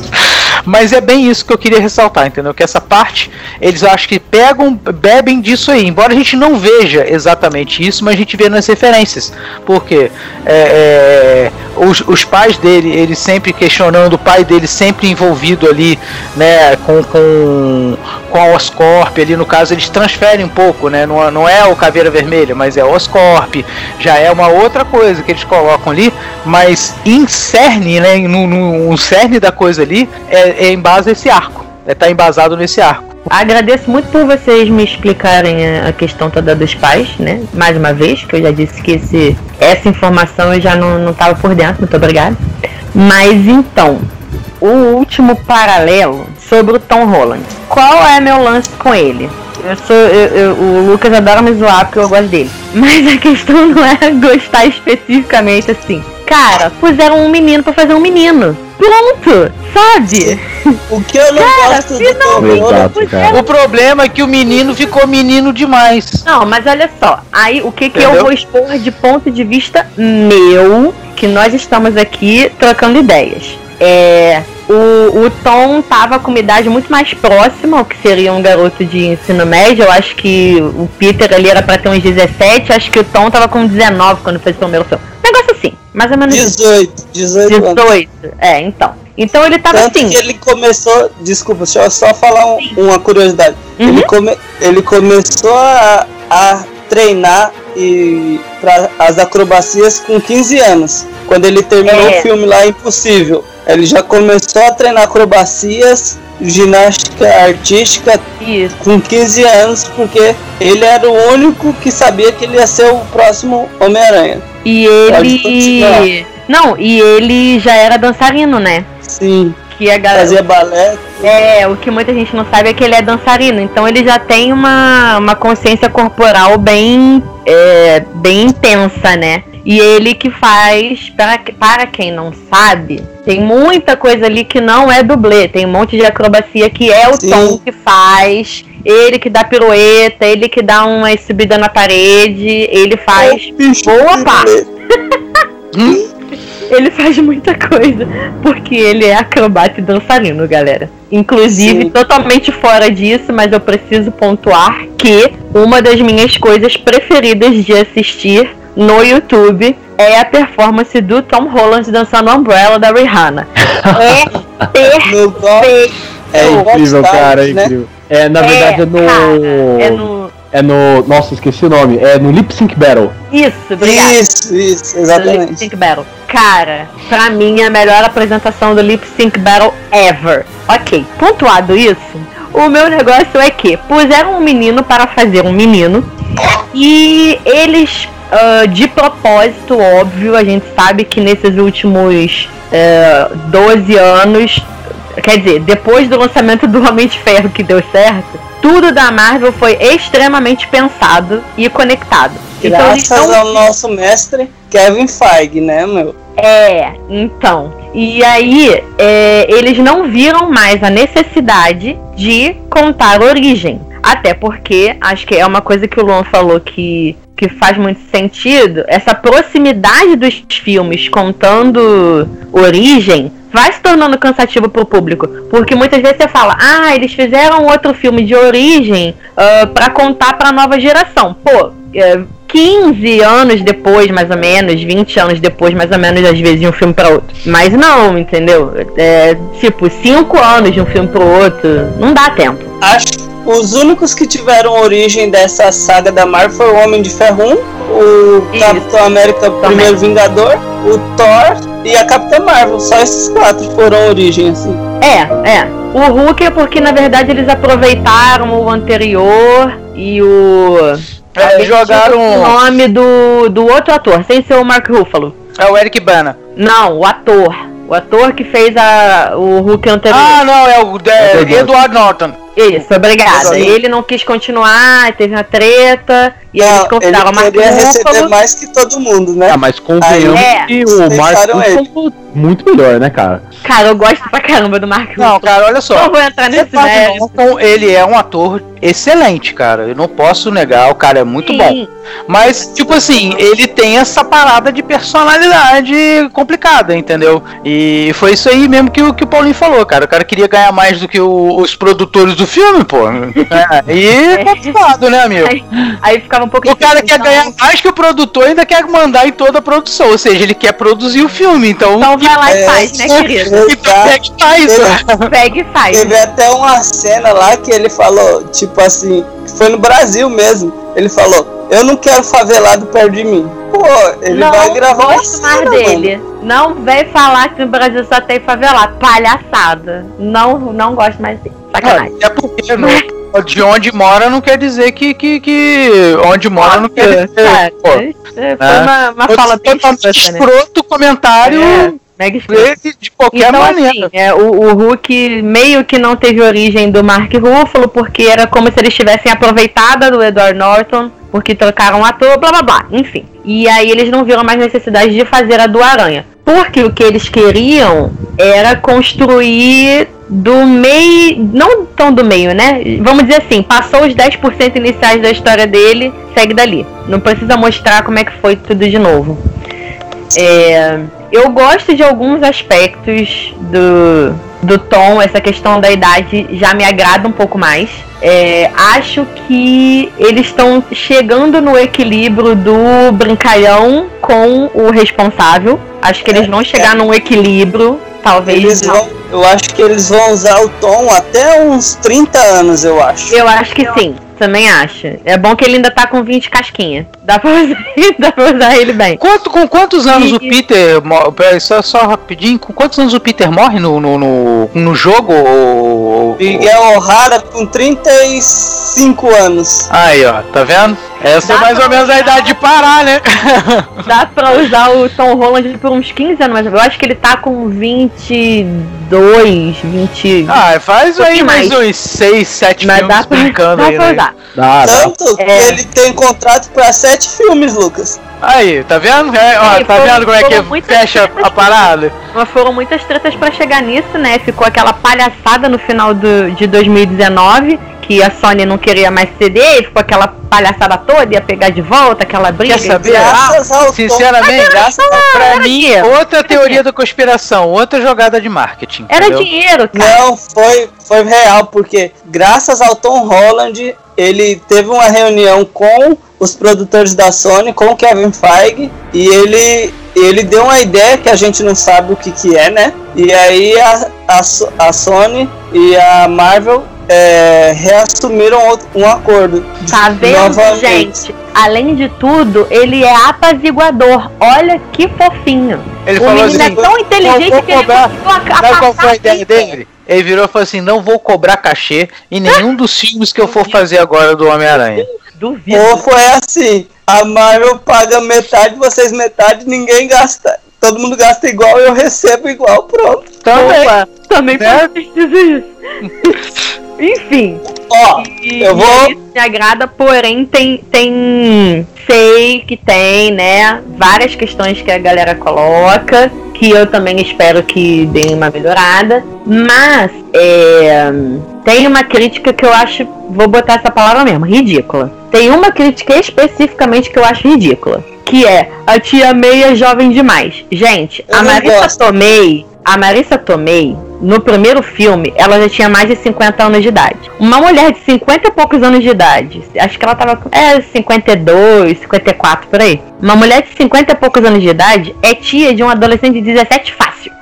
Começa por aí. Então vamos parar com esta palhaçada. A Tia May tem que ser uma velha, gente. Vamos quebrar estereótipo. Eu sou tio com 38, eu sou tio de um moleque de 16. Ué, o lance eu tenho 37. Da mesma forma que o Lucas comentou aqui, eu sei que é um...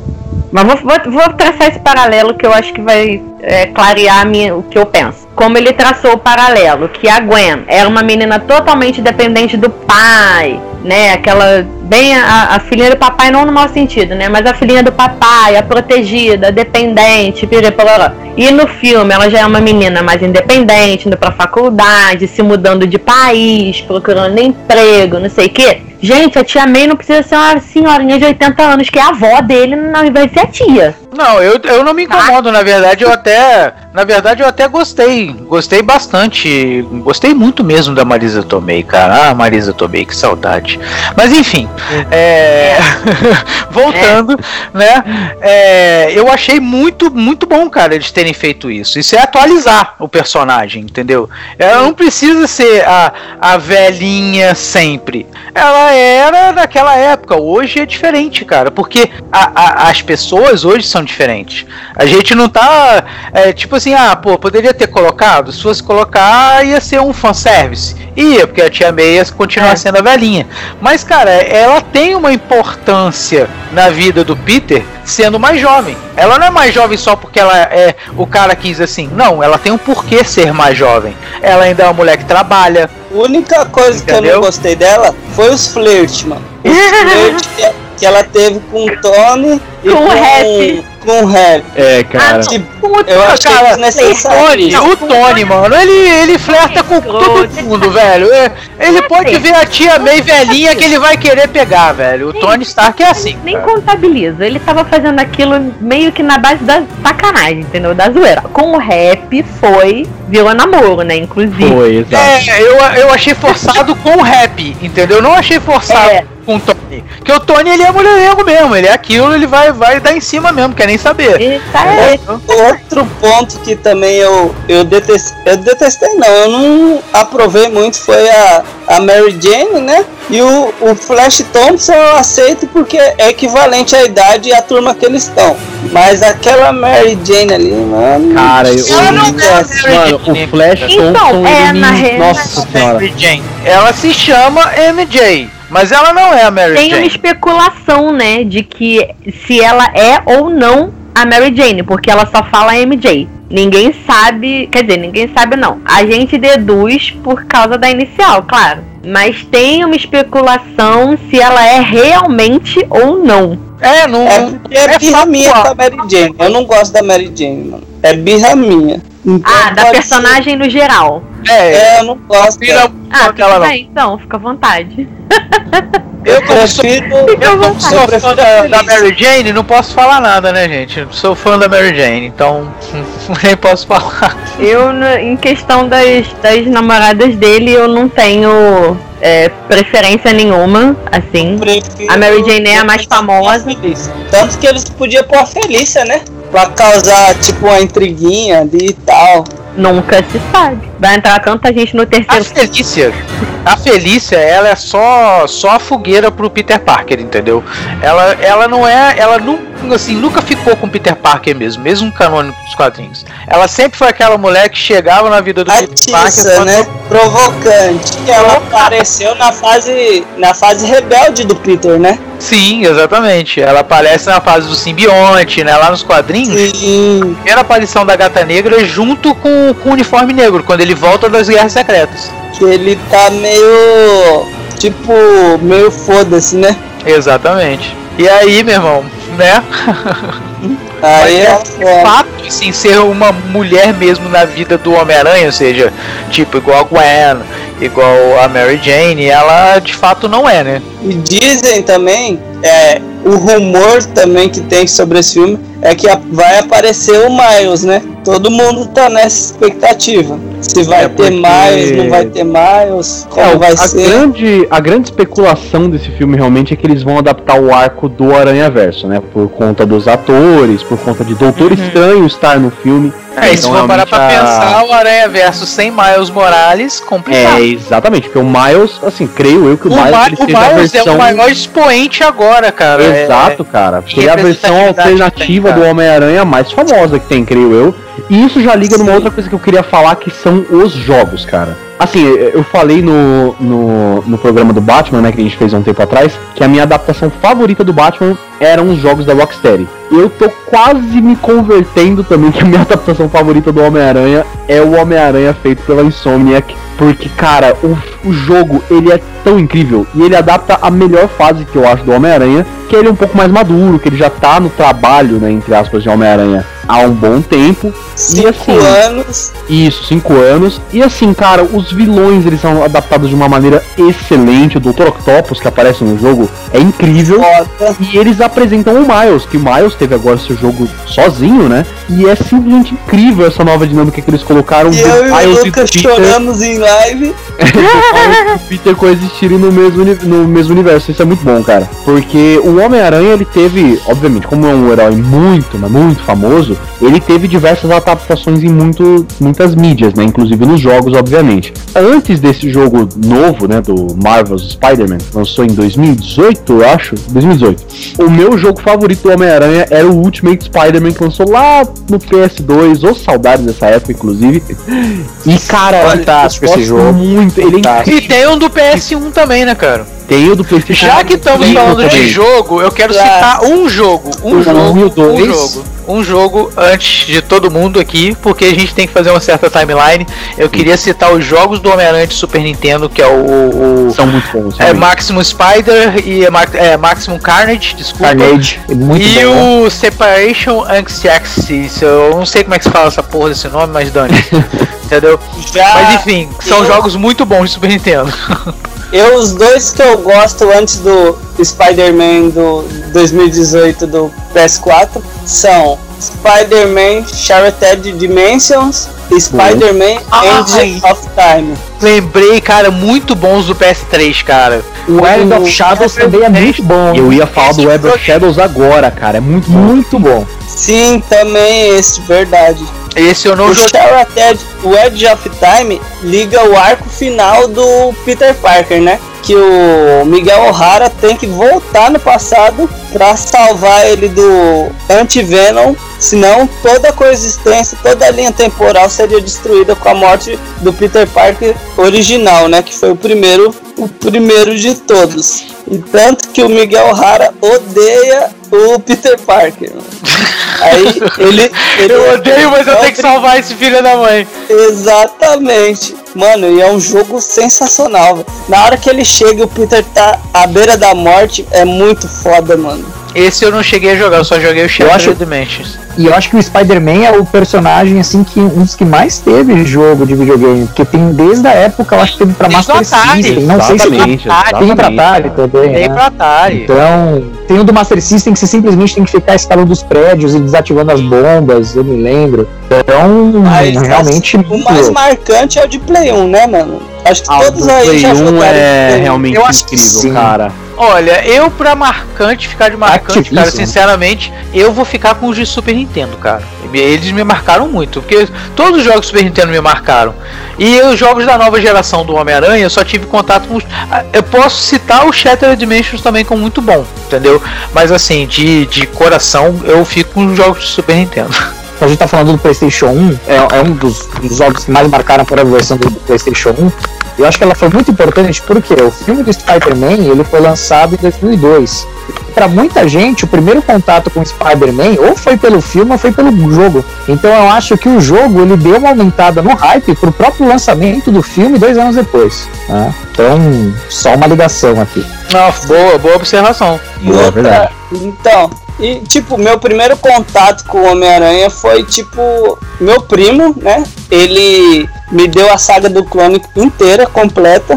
E ali foi o meu primeiro contato com o Teioso. Tanto que é uma saga extraordinária, né? A saga do clone, velho. Cara, e é tida como a pior saga do Homem-Aranha, né? Eu já ia perguntar isso pra vocês agora. Vocês que acompanharam os quadrinhos e tal, que eu tenho essa vergonha pra minha vida também, que eu não acompanhei muito os quadrinhos do Miranha. Mas a saga do clone, ela sempre é dita como uma das mais controversas. Ela é muito confusa, mano. Exatamente. É foda. O que vocês acham da saga do clone, atenção, cara? Mano. Ela é muito confusa. A saga do clone é tipo assim, ela começa lá com o Chacal clonando o Homem-Aranha, né, e não tendo sucesso, então ele pega e faz clones da Mary Jane, e aí vira uma samba do crioulo doido, porque essa saga emenda com crise de identidade, né, que o Homem-Aranha, ele tá sendo acusado de um crime que ele não cometeu, ele é preso, e aí ele descobre que ele tem um irmão, entre aspas, gêmeo, um cara que é gêmeo dele, o Ben Reilly. Cara, aí começa a criar um samba doido dentro do universo do Homem-Aranha, velho. E, tipo assim, ferra com a vida dele total, entendeu o negócio? Chega ao ponto do Peter Parker querer matar o Ben Reilly, cara, entendeu? Porque de tanta merda que tá acontecendo. O Ben Reilly, ele faz um dos uniformes mais foda que tem, que é o Aranha Escarlate, né? Inclusive, só complementando, né, foi num quadrinho do Homem-Aranha que surgiu realmente o Punisher, né? Porque o Homem-Aranha estava sendo acusado injustamente da morte do Norman Osborn, né? Do assassinato do Norman Osborn. E o Punisher, como ele é o Punisher, né? Ele vai atrás do Homem-Aranha e eles sempre tiveram essa rivalidade. Eu acho que a rivalidade dele só não é maior que a rivalidade dele com o Demolidor, né? Que ele acabou encaixando mais, assim. Sim. Tanto que o Peter aprende uns golpes com o Demolidor. É, tem isso aí também. Outras duas sagas que eu gosto é a Última Caçada do Kraven. É, eu tenho aqui também. Tem até encadernado. E é o Superior Homem-Aranha. O Superior eu não cheguei, aí eu comecei a parar, entendeu? Eu fiquei mais nos clássicos mesmo. O Dr. Octopus troca de mente com Peter Parker. Mas todo mundo fala muito bem dessa saga aí, entendeu? Mano, é muito foda, porque ele ia morrer, né? É, exatamente. Fica desesperado no corpo do Dr. Octopus, que tá em falência de órgãos. Ah, e tudo também por causa do pacto que ele fez com o Mephisto, né, cara? Isso aí é consequência do... Olha só como é que é a parada. Começou na saga do clone, o Aue na vida do Peter Parker. Ele se vê... Ele, cara, chega numa situação onde ele faz o pacto com o Mephisto, que é basicamente o diabo no universo da Marvel, né? Ele faz um pacto pra... que bagunça a vida dele mais ainda, totalmente. E olha que toda a vida dele. O fantasma tinha avisado pra ele não andar pra esse lado. Exatamente, ele não ouviu, tá vendo? Aí, a partir desse pacto, o Peter Parker começa acho que fica no corpo do Octo, do Otto, né? Isso, como é que tem uma parada? Você pode explicar um pouco melhor, cara, porque eu já não acompanho no quadrinho. Ele fica parado no corpo do Octopus, desesperado, e o Octopus ele fala que ele é mil vezes melhor que o Homem-Aranha original. E, mano, exatamente, ele fica o Homem-Aranha superior, velho. Que o bicho é foda, mano. Ele faz um uniforme muito louco, negro com os detalhes vermelhos. Foda demais, velho. E tanto que ele salva, ele resolve os problemas, os crimes muito mais rápido que o Peter Parker. Todo mundo elogia, aí eu só não me lembro como o Peter volta pro corpo dele. Eu acho que é com a ajuda da Madame T, alguma coisa assim. Eu só sei que fica uma bagunça total. Você vê que uma coisa que começou lá nos anos 90, lá na saga do clone, entendeu? Querendo ou não, aí como a parada da saga do... A gente começou a falar disso por causa da saga do clone, né? Como uma coisa, tipo assim, que parece que vai ser uma parada, um evento isolado ali, acaba impactando em todo... Até hoje, exatamente, né? Até hoje eu acho que eles deram um reboot, né? Fizeram um reboot na vida do... E liga até na última Guerra Secretas que teve com a destruição do universo 1616, né? Porque teve a destruição também do universo, né? Agora não existe mais o universo do Peter Parker original, não existe mais, né? Não, tanto que ele agora tem uma empresa, as Indústrias Parkers, que tem o carro ridículo. Eu achei desnecessário esse carro. Pô, pra que o cara que solta T e consegue balançar em prédio vai querer carro, velho? Então, eu só achei foda o uniforme dele, a Mark IV do Homem-Aranha, que é muito foda. O Homem-Aranha quer um carro do mesmo jeito que o Superman usa óculos. Não, pô, mas o Superman usa óculos pra disfarçar, pô. O Homem-Aranha vai disfarçar o quê? Pronto. Ué, mais disfarce ainda, cara. Porque ele vai estar totalmente desconectado. Pô, pera aí que eu vou resolver o crime. Deixa eu entrar no meu carro aqui. Para no sinal. Para no sinal. Pode bater, entendeu? Tá o carro dele num quarteirão. Finge que não é com ele. Vai salvar lá do outro lado da cidade. Quando ele volta, não, mas eu estava aqui o tempo todo. Eu sou o Homem-Aranha, entendeu? O Homem-Aranha é o herói fudido, cara. Se ficar pagando flanelinha pro carro, é sacanagem. Porra. Tanto que o Miguel O'Hara não gosta do Peter Parker por causa do superior, que ele não sabia que era o Peter. E toda vez o Peter tenta explicar pra ele, só que ele, tipo, era você, cara, não tem como, não existe isso, entendeu? Falar em Miguel O'Hara, né? Só pra contextualizar a galera aí, bom, quem não sabe, não sei, provavelmente vocês saibam, mas pode ter gente que tá escutando a gente. Miguel O'Hara é o Homem-Aranha 2099, né? Já do universo futuro desse Peter Parker original, né? Ele tem a história dele em quadrinho separado, porém já faz anos que não é publicado. E agora é que ele tá voltando na cena de novo, né? No multiverso aí, né? Sim, acho que ele é tatara neto lá, não sei. É esse aqui mesmo. É, só que não é esse traje aí. O traje tá diferente, mas é esse Homem-Aranha, né? E ele é muito forte, mano. Ele é muito foda, velho. Ele tem o triplo do Homem. Tudo que o Peter tem, ele tem em triplo, velho. Cara, e é muito bom porque o Homem-Aranha 2099, ele protagonizou uma das cenas pós-créditos mais incríveis de todas, que é a do Homem-Aranha no Aranhaverso, né? Que ele aparece na cena pós-créditos fazendo aquela paródia maravilhosa do Homem-Aranha apontando um pro outro daquela animação dos anos 70. O memezinho, né? Isso, cara, é sensacional, meu, sensacional. Que se retrata da saga do clone. Exatamente. Caraca. Aí, então vamos aproveitar. Então vamos aproveitar que vocês falaram de 2099, mas puxa um pouquinho pra antes, pra 2022 mesmo. Vamos falar de futuro. Sim, vamos falar de futuro, gente. A zoeira toda é, né, que tem 150 personagens confirmados no terceiro filme. Exato. Do Homem-Aranha do Tom Holland. Porém, vamos contextualizar, né, galera? Vamos zoar, mas vamos zoar sabendo o contexto, pelo menos, né? A gente vai entrar na fase 4 da Marvel, assim esperamos, com Viúva Negra, que é só pra fazer um preenchimento na história da Viúva Negra e usar a maravilhosa Scarlett Johansson, mulher deusa da nossa vida. O objetivo muito claro e explicado abertamente da Marvel é conectar tudo.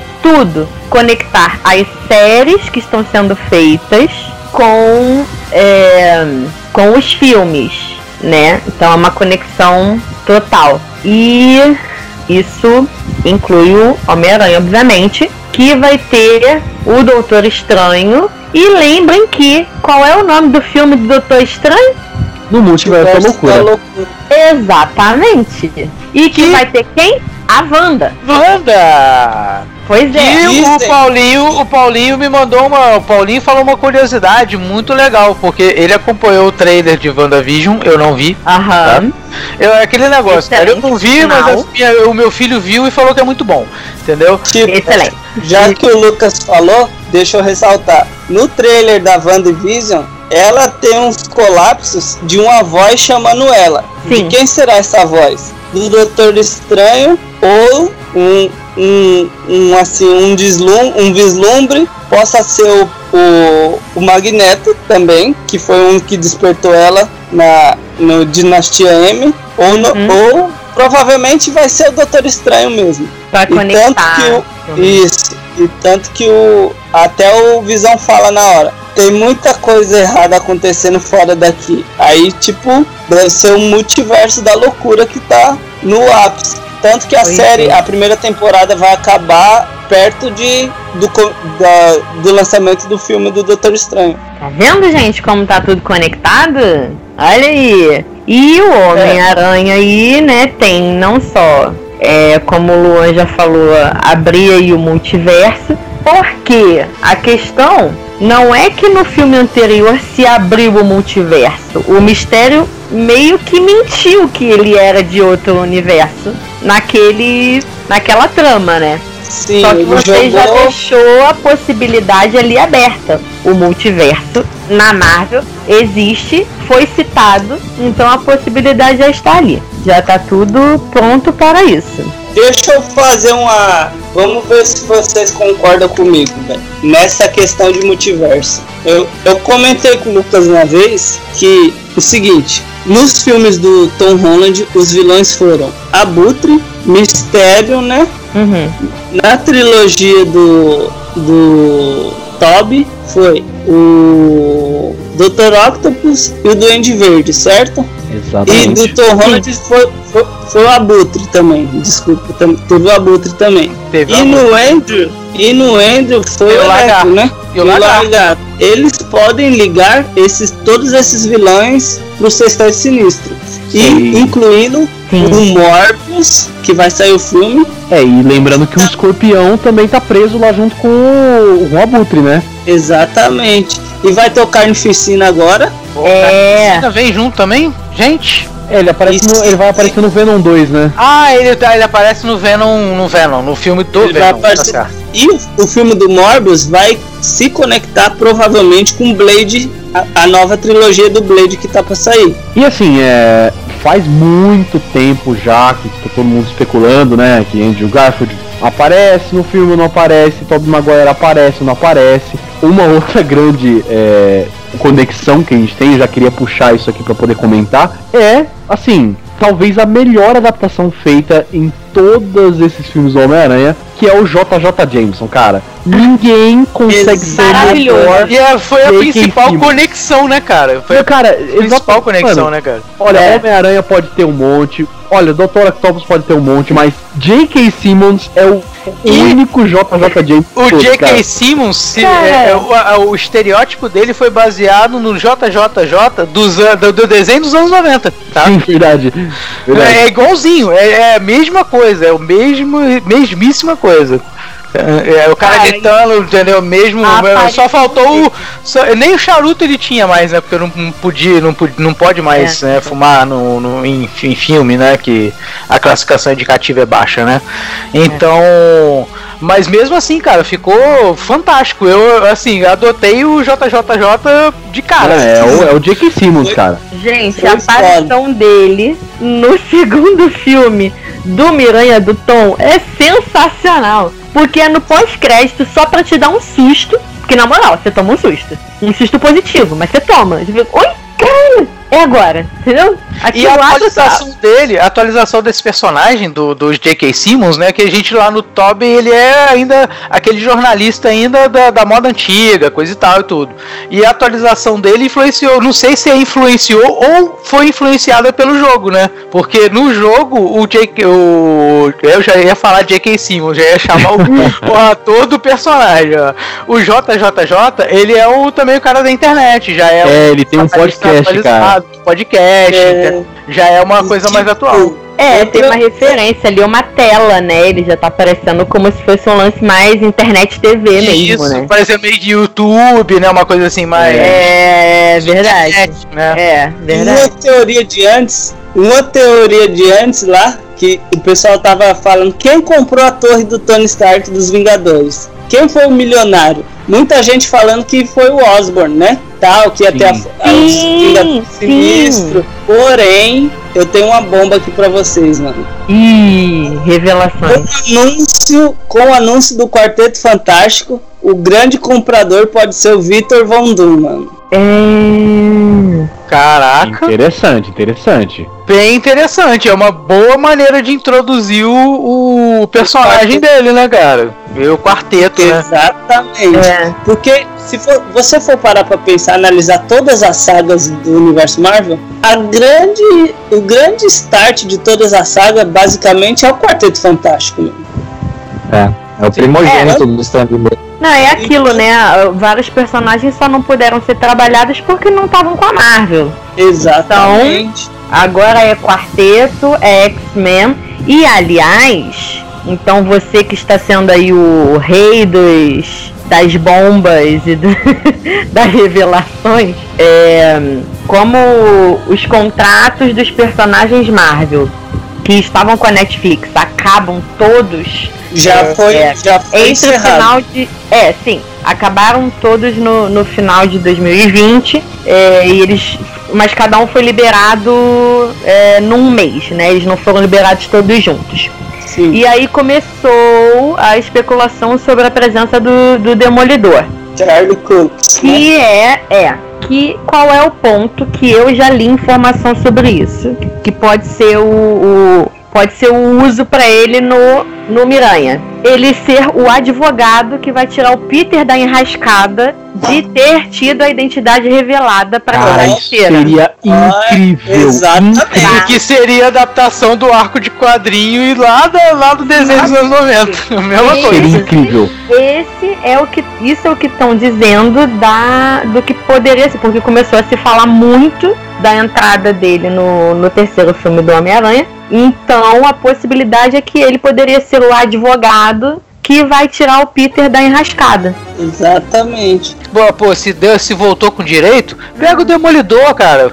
Mesmo que tenha, vai ser um outro ator, vai ser o Charlie Cox, não sei. Aí eu não vou entrar nesse mérito. Seja ele, mano. Eu espero, porque eu gosto muito dele como Demolidor. Só o quarteto agora tá fazendo um baixo assinado foda, mano. Só o Quarteto Fantástico vai ter muito pano pra manga. E é o que a Marvel tá engasgada, né? Porque assim, o X-Men tem uma fanbase tranquila, tem muita coisa boa, mas o que o Quarteto tem? Exatamente. O Quarteto só teve filme ruim. A fotografia do cara. Cara, gente. O cara não salva nada. Pera, gente, para. Imagina, o primeiro Quarteto anos 2000, quem é que era o Tocha Humana? Era o... Ai, caraca! Gente, pensa... Mano, eu não tinha parado pra pensar nisso, cara. Tipo, sabe, Deadpool zoando com ele mesmo no filme, que ele mata a outra versão dele, né? Enfim. Chris Evans. Cara, era o Chris Evans. Cara, pensa se rola uma zoeira com isso. Seria engraçadíssimo, mas pode ser. Não é que o Chris Evans já voltar, não, tá, gente? Não tô especulando. Não tem previsão pra isso, não. Não, ele pode até voltar como, tipo assim, se for, vão brincar como de multiverso aqui, ele pode voltar, tipo assim, naquele multiverso ali, ele faz de novo Tocha, entendeu? Não acho que ele faria um filme inteiro, não, mas talvez uma cena de... Não, isso aí, tipo, entrar como se fosse um easter egg, uma cena pós-crédito de brincadeira, entendeu? Cara, falando que é muito cara de topar zoeira, sabe? Então eu acho que ele toparia uma zoeira. Igual estão falando que o Tom Cruise vai ser o Homem de Ferro no multiverso do... Sim, eu vi isso. Do senhor Doutor Estranho. Eu vi isso. A gente falou sobre esse Tom Cruise. Imagina, gente. faltou bastante a gente falar do Aranha Verso, por exemplo. Sim, eu vou, a gente não fala. A gente falou do Aranha Verso como um todo na mídia de filmes, mas não falou do filme Aranha Verso. É, exato. A animação. Então, o Aranha Verso eu acho que já tá aí, né? Já é real, mano. Não tem mais o que esconder. Só tá faltando eles confirmar só o Tobey realmente e o Andrew. Que eu acho o Andrew tá confirmado. Que tava uma negociação muito difícil por causa da treta com a Sony. Então, o Andrew, pelo que soltaram de informação, não da Marvel, mas dos insiders da vida, o Andrew tá confirmado. O Tobey ainda está em negociação. E o que eu banquei lá no início sobre a Emma Stone, que ia ter uma treta, tal, assim... Ficaram especulando que as atrizes também voltariam, né? A que fez a Mary Jane, ajuda, esqueci o nome. Não gosto daquela mulher. Kristen Dunst. Isso, a Kristen Dunst. É, a Kristen Dunst. É, parece que ela também já assinou pra fazer participação. Mas a Emma Stone tem um lance. Parece que ela casou em segredo esse ano. Em segredo, assim, tinha casamento marcado, com a pandemia desmarcou, só que ela apareceu com aliança casada. Então, casou. E que ela estaria grávida do início pro meio da gestação. Então não teria como ela gravar um filme ano que vem, provavelmente. Aí... Porque ela também faria algum tipo de participação como Gwen. Como? Não sei, porque ela teve essa morte trágica na linha ali do Andrew. É, pois é. Mas os vilões também morreram, cara. Tanto o Electro quanto o Dr. Octopus, entendeu? Então eles têm que fazer de volta de algum jeito. Ou serão, sei lá, novas versões, entendeu? Sim. Eu acho que quem vai startar o negócio vai ser o tipo... O Peter vai lá, vai trombar o Doutor Estranho e o Doutor Estranho vai estar meio colapsado. Aí vai dar o start no Aranhaverso. É real. É, vai porque dizem que o Doutor Estranho pode ser um pouco mentor do Aranha nesse momento Novos Vingadores, assim. Não no sentido Novos Vingadores mesmo, tá, galera? Mas da renovação da equipe dos Vingadores. Que ele pode meio que dar umas ajudas pro Peter, assim. E como a mente do Doutor Estranho, tipo, que o Capitão foi devolver as joias, né? Uhum. E quem sofreu o blip lá, que nem fala no filme, não esqueceu, né, mano? Então, o Doutor Estranho já vai estar ciente, ele vai querer explorar mais a joia do tempo. E é nisso aí que eu acho que ele vai fazer alguma cagada lá que vai dar o multiverso. Boa hipótese. É uma boa hipótese. Com certeza. Interessante. Até porque a gente vê no próprio Guerra Infinita eles falam isso, né, cara? Que quando eles voltam lá no passado, a mentora lá do Doutor Estranho fala com o Hulk, né? Abre uma linha de tempo alternativa, né? Que abre uma linha de tempo alternativa, entendeu? Que o tempo é um só, o tempo vai sempre linear. O que vai acontecer é que ele vai alterar eventos e vai viver uma nova realidade. Isso não quer dizer que aquela outra realidade deixou de existir. Ou seja, já dá abertura para o multiverso, entendeu? Uhum. Que na verdade já tá aberto, né? Já tá aberto. Aí veio o filme do Homem-Aranha com o Mistério, que ele tudo bem que ele diz que foi uma mentira dele, mas será que ele pode até achar que é uma mentira, mas e se for uma verdade? Entendeu? É foda, mano. E você viu também que o Tobey foi visto em Atlanta numa loja de medidas, né? Especularam que ele foi tirar as medidas pro uniforme já. Interessante. Eu vi a foto, mas é mega aleatório, ele tá só na rua. Então é uma especulação, muita especulação. Especulação. Problema, tipo, ele poderia estar passeando fazendo compra. Ele poderia estar indo lá pra qualquer outro personagem que ele vai fazer, porque ele tá com um contrato pra outros filmes que vão ser rodados agora em 2021. Então, sim, mas por que ele tá em Atlanta também? Ele mora lá? Ele vai... Sim. Os filmes vão ser lá? Aí, gente... pode ser, a gente não sabe. Pode ser uma prima que mora lá, né? Pode ser tudo, né? Também, pode ser qualquer coisa. Isso aí, pode ser. Foi um jogo do time dele que ele torce que é Atlanta, sei lá. Mas é o seguinte, velho. Esse Kevin Feige, o cara é bom, porque o Andrew não queria fechar contrato de jeito nenhum de novo com a Sony. O cara só fez uma reuniãozinha de 5 horas, deve ter convencido o cara, mano. Ah, ou mano, o tipo assim, pesou pra pagar também, né? Aí... É porque a gente não sabe, cara, o que que quer. Tem gente que diz, cara, por mais especulação. Tá dizendo que o Garfield, por mais que ele goste do personagem, ele quer que o Aranha dele pare de existir. Ou seja, ele vai fazer pra finalizar o personagem dele como Homem-Aranha, entendeu? Porque ele não quer mais fazer o personagem, entendeu? Ah, então ele aceitou por causa disso, entendeu? Ele aceitou fazer... Ah, pô, não é nem por dinheiro, não é por nada. Ele aceitou fazer porque tá satisfazendo uma condição dele, que ele não quer mais voltar pro personagem. Então ele quer dar um fim. Ele também não quer deixar a história em aberto, ele quer finalizar. Eu entendo a parte até artística dele pensando assim: tô dando um fim pro meu personagem, mas não quero mais fazer. E ele falou que foi isso mesmo que frustrou muito ele na Sony. Que prometeram que ele ia ter uma trilogia e acabou, tipo, enterrando, tá ligado? Aí acho que ele deve ter ficado frustrado artisticamente e quer encerrar o arco dele nesse terceiro filme aí. É, nesse caso dele, eu acho que é muito essa ideia. Mas eu tô muito curioso pra ver os contratos do filme, porque, assim, é muito fora do comum você chegar e fazer o Tobey Maguire topar, fazer novamente o Homem-Aranha, Kristen Durst, os outros artistas também que não estão mais envolvidos. É muito comum meio que os artistas não queiram voltar, né? E sim, o multiverso parece estar tendo uma facilidade grande de convencer, né? E facilidade grande de convencer no planeta Terra costuma dar em números, né? Então eu tô muito curioso. Então, voltando ao assunto do Tobey, o contrato dele seria mais para 3 filmes. Ele ia aparecer no Homem-Aranha, no Multiverso da Loucura e mais um aí que a gente ainda não sabe o que seria. Porque tem gente, cara, que vai querer voltar, pô, igual, tipo assim, por exemplo, o Tobey. Pô, uma chance pra ele, cara, ele tá voltando pro personagem, que querendo ou não, pra ele é significativo para o caramba, porque é o personagem de maior alcance que ele tem na carreira dele, entendeu?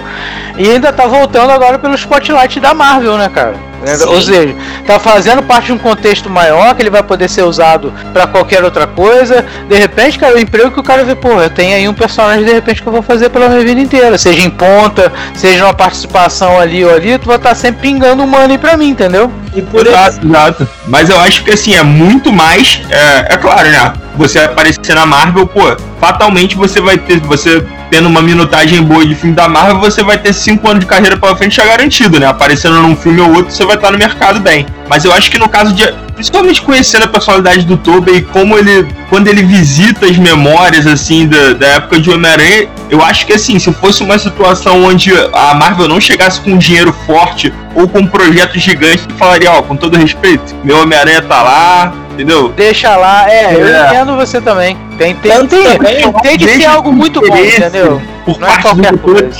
Eles nem, muitos desses atores, eles nem ficam revivendo as mesmas, sabe? Assim, você vê os caras darem uma entrevista e eventualmente toca no assunto, é aquele assunto, ah, foi legal, bacana, não é aquela coisa... Né? O assunto raso. Foi ótimo. Só aquele negócio, cara, eu acredito quando eu vejo lá, ó, tá pronto, é isso. Fora isso, rumores, ah, pode ser isso, pode ser aquilo. Então, cara, de cada um pode achar o que quiser, entendeu? Aquele, não sei se é site ou se é blog, TMZ, falou que ele ligou pro Sam Raimi pra pedir conselho se voltaria ou não. Eu ouvi uma parada dessa também, entendeu? Tipo, uma conversa com o próprio Sam Raimi, e que o Tobey teria até exigido que o Sam Raimi voltasse de alguma forma pra produção dos filmes, entendeu? Um ponto que eu acho que você tem que resolver na grana. Porque, tipo assim, os atores, cara, eles também vivem, já falando de multiverso, eles também vivem no próprio multiverso deles. Você imagina que moral que o Tobey Maguire tem com a Marvel pra chegar e falar assim, não, o diretor vai ter que ter o Sam Raimi. Aí a Marvel também tem que ter um certo jogo de cintura. Aí você fala com o outro ator. Aí o outro ator chega e fala, ah não, o diretor tem que ser esse. Ah, o produtor é aquele. Ah, o produtor foi isso. São coisas diferentes, entendeu? Núcleos de produções diferentes, exato, né? Exato. Assim, uma forma de crossover, assim, que no cinema, eu acho que vai ser a pioneira nesse tamanho. Porque, tipo assim, óbvio, você tem um monte de personagens se cruzando ali na Guerra Infinita, nesses tipos de filme. Mas era um cruzamento preparado desde o princípio. Aqui você tá revisitando personagens que os caras já estão por aí, entendeu? E aí meio que os caras também se acham cada um no direito de exigir a sua coisa. E é por isso que eu acho que, cara, pra você aparar essas arestas aí, você apara com milhões, cara. Você fala, não vai ter o diretor que tu quer não, mas vamos dobrar teu contrato aqui. Aí você vai conseguindo. E tem que ter muitos milhões, né, cara? Não assim. Eu acho que pelo número de nomes e por quão distante esses nomes estariam de um futuro projeto da Marvel, eu acho que é muito dinheiro de contrato, cara. Porque assim... é melhor investir numa outra coisa, né? Uma coisa que tem maior impacto, né? Exato. Mas assim, claro, não tô zicando, né? Eu espero, pra mim, cara, ver o Tobey Maguire de Homem-Aranha interagindo com outros e tal, vai ser uma experiência, sim. É o tipo de filme que eu não faço questão nem que tenha um roteiro incrível e sensacional, né? Tipo, só de você ter aquela experiência ali já vai estar bem pago o dinheiro. Porque você vê, foram 10 anos pra eles construírem o universo, pra colocar eles nesse patamar que eles estão agora. E eles não vão cagar nenhum filme, né, velho? Eles querem o problema tá sendo assim, eles querem superar o que eles já fizeram. Eu penso... Pode falar aí. Eu penso assim, que desculpe a comparação, pelo amor de Deus, tem gente que vai ficar ofendida com o que eu vou falar agora, tá? Mas não fiquem, é só uma comparação. Eu penso que essa questão do multiverso, muita gente vai tá querendo como se fosse tipo o filme dos mercenários. Ninguém quer ver o filme dos mercenários por causa de um enredo. A galera quer ver os mercenários pra ver os atores. Pela zoação de estar todo mundo ali junto, entendeu? É os caras que marcaram minha infância, estão lá dentro. A mesma coisa eu penso agora nesse filme do isso vendeu 5 filmes. Exatamente. É claro que se tiver um puta de um enredo, vai ser bem melhor. Mas só o fato de você ver os 3 Spiders ali juntos, cara, isso já vai ter bilheteria pra cacete. Eles vão ter o retorno muito grande. Exatamente. Sim, mano. Vai ser épico. Homem-Aranha 3 e não é o universo da loucura, não. É o universo da comédia. Porque aí pode colocar qualquer coisa. Os 3 se zoando, entendeu? Jogando teio pro outro. Que vai estar ali, cara. E tá pronto. Entendeu? Se realmente tiver, eu só quero ver como eles vão aparecer. Tipo, a entrada deles. Os 3 se vendo. Como vai ser? Tipo, vai ser um cenário, velho. Vai ser a sátira do meme, um apontando pro outro, ó. Tecnicamente isso também já foi trabalhado lá antes da Guerra Secreta, já foi trabalhado essa questão com os clones e tudo. E, é só aproveitar, cara. Uhum. Não precisa ser o clone. O clone pode virar o universo real, o universo paralelo, entendeu? E pronto. Já tem praticamente uma confirmação aí sobre Invasão Secreta. Basicamente em série, não no cinema, provavelmente em série. Então, já tá praticamente confirmado. Também, coisas assim também podem acontecer, que o Invasão Secreta, ele substitui os heróis. Então, galera, muita coisa. Cara, é o que o roteiro... Multiverso, né? Invasão Secreta... E aí, costurando direito, gente, que a Marvel tem conseguido construir o universo linear, continuando assim, tá lindo, tá maravilhoso. Eu só quero também que consertem o uniforme do Tom, porque vermelho e preto ali eu acho que não tem que ser a cor original, mano. Azul e vermelho. É que o azul dele é muito escuro, né? O azul do Tom Holland é muito escuro, não é preto, mas é um azul bem, bem puxado pro escuro, é quase preto mesmo. Não, o segundo é referência. Não, nesse preto, último. Não, tá certo. Uma aranha branca com referência ao jogo, né? Desculpa, errei. Isso mesmo. Desculpa, errei. O Luan falou de referência ao jogo, eu ia comentar isso. Acho que são as referências aos uniformes que o Tony dá pra ele, que inclusive tem algumas coisas nos quadrinhos, né? Então tem umas referências aos outros uniformes. Tem referência ao Homem-Aranha no arco, no filme do Tom Holland também. Bom, gente, o papo tá bom, o papo foi muito longo, né? Obviamente a gente deixou muita coisa a passar aqui, porque realmente o Homem-Aranha é um assunto muito grande, que todo mundo é fã, então realmente é impossível a gente fazer tudo isso em um programa só. Se vocês quiserem, obviamente a gente traz continuações desse programa aqui, a gente pode fazer, sei lá, Homem-Aranha nos filmes, Aranha Verso, que vai ter um segundo filme, né, que a gente falou pouco aqui, infelizmente, Homem-Aranha nos jogos, então tem infinitas possibilidades aí.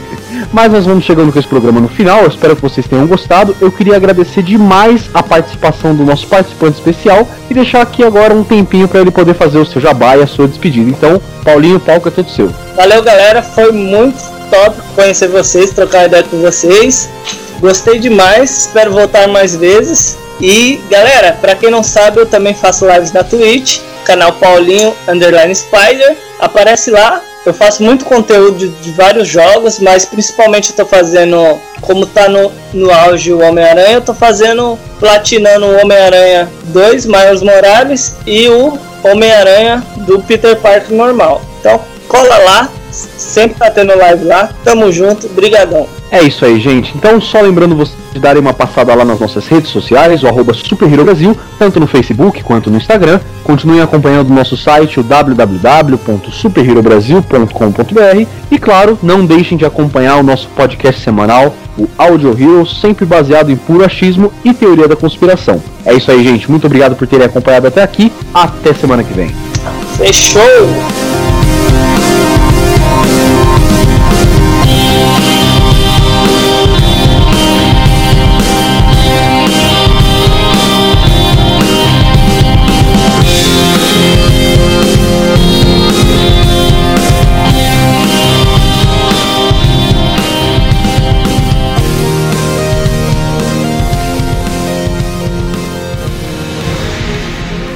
Se você quiser ver mais conteúdo como esse aqui, é só você acessar as nossas redes sociais Super Hero Brasil, tanto no Facebook quanto no Instagram, e também dar uma olhada no nosso site superherobrasil.com.br. Dá uma passada lá, tenho certeza que você vai gostar muito.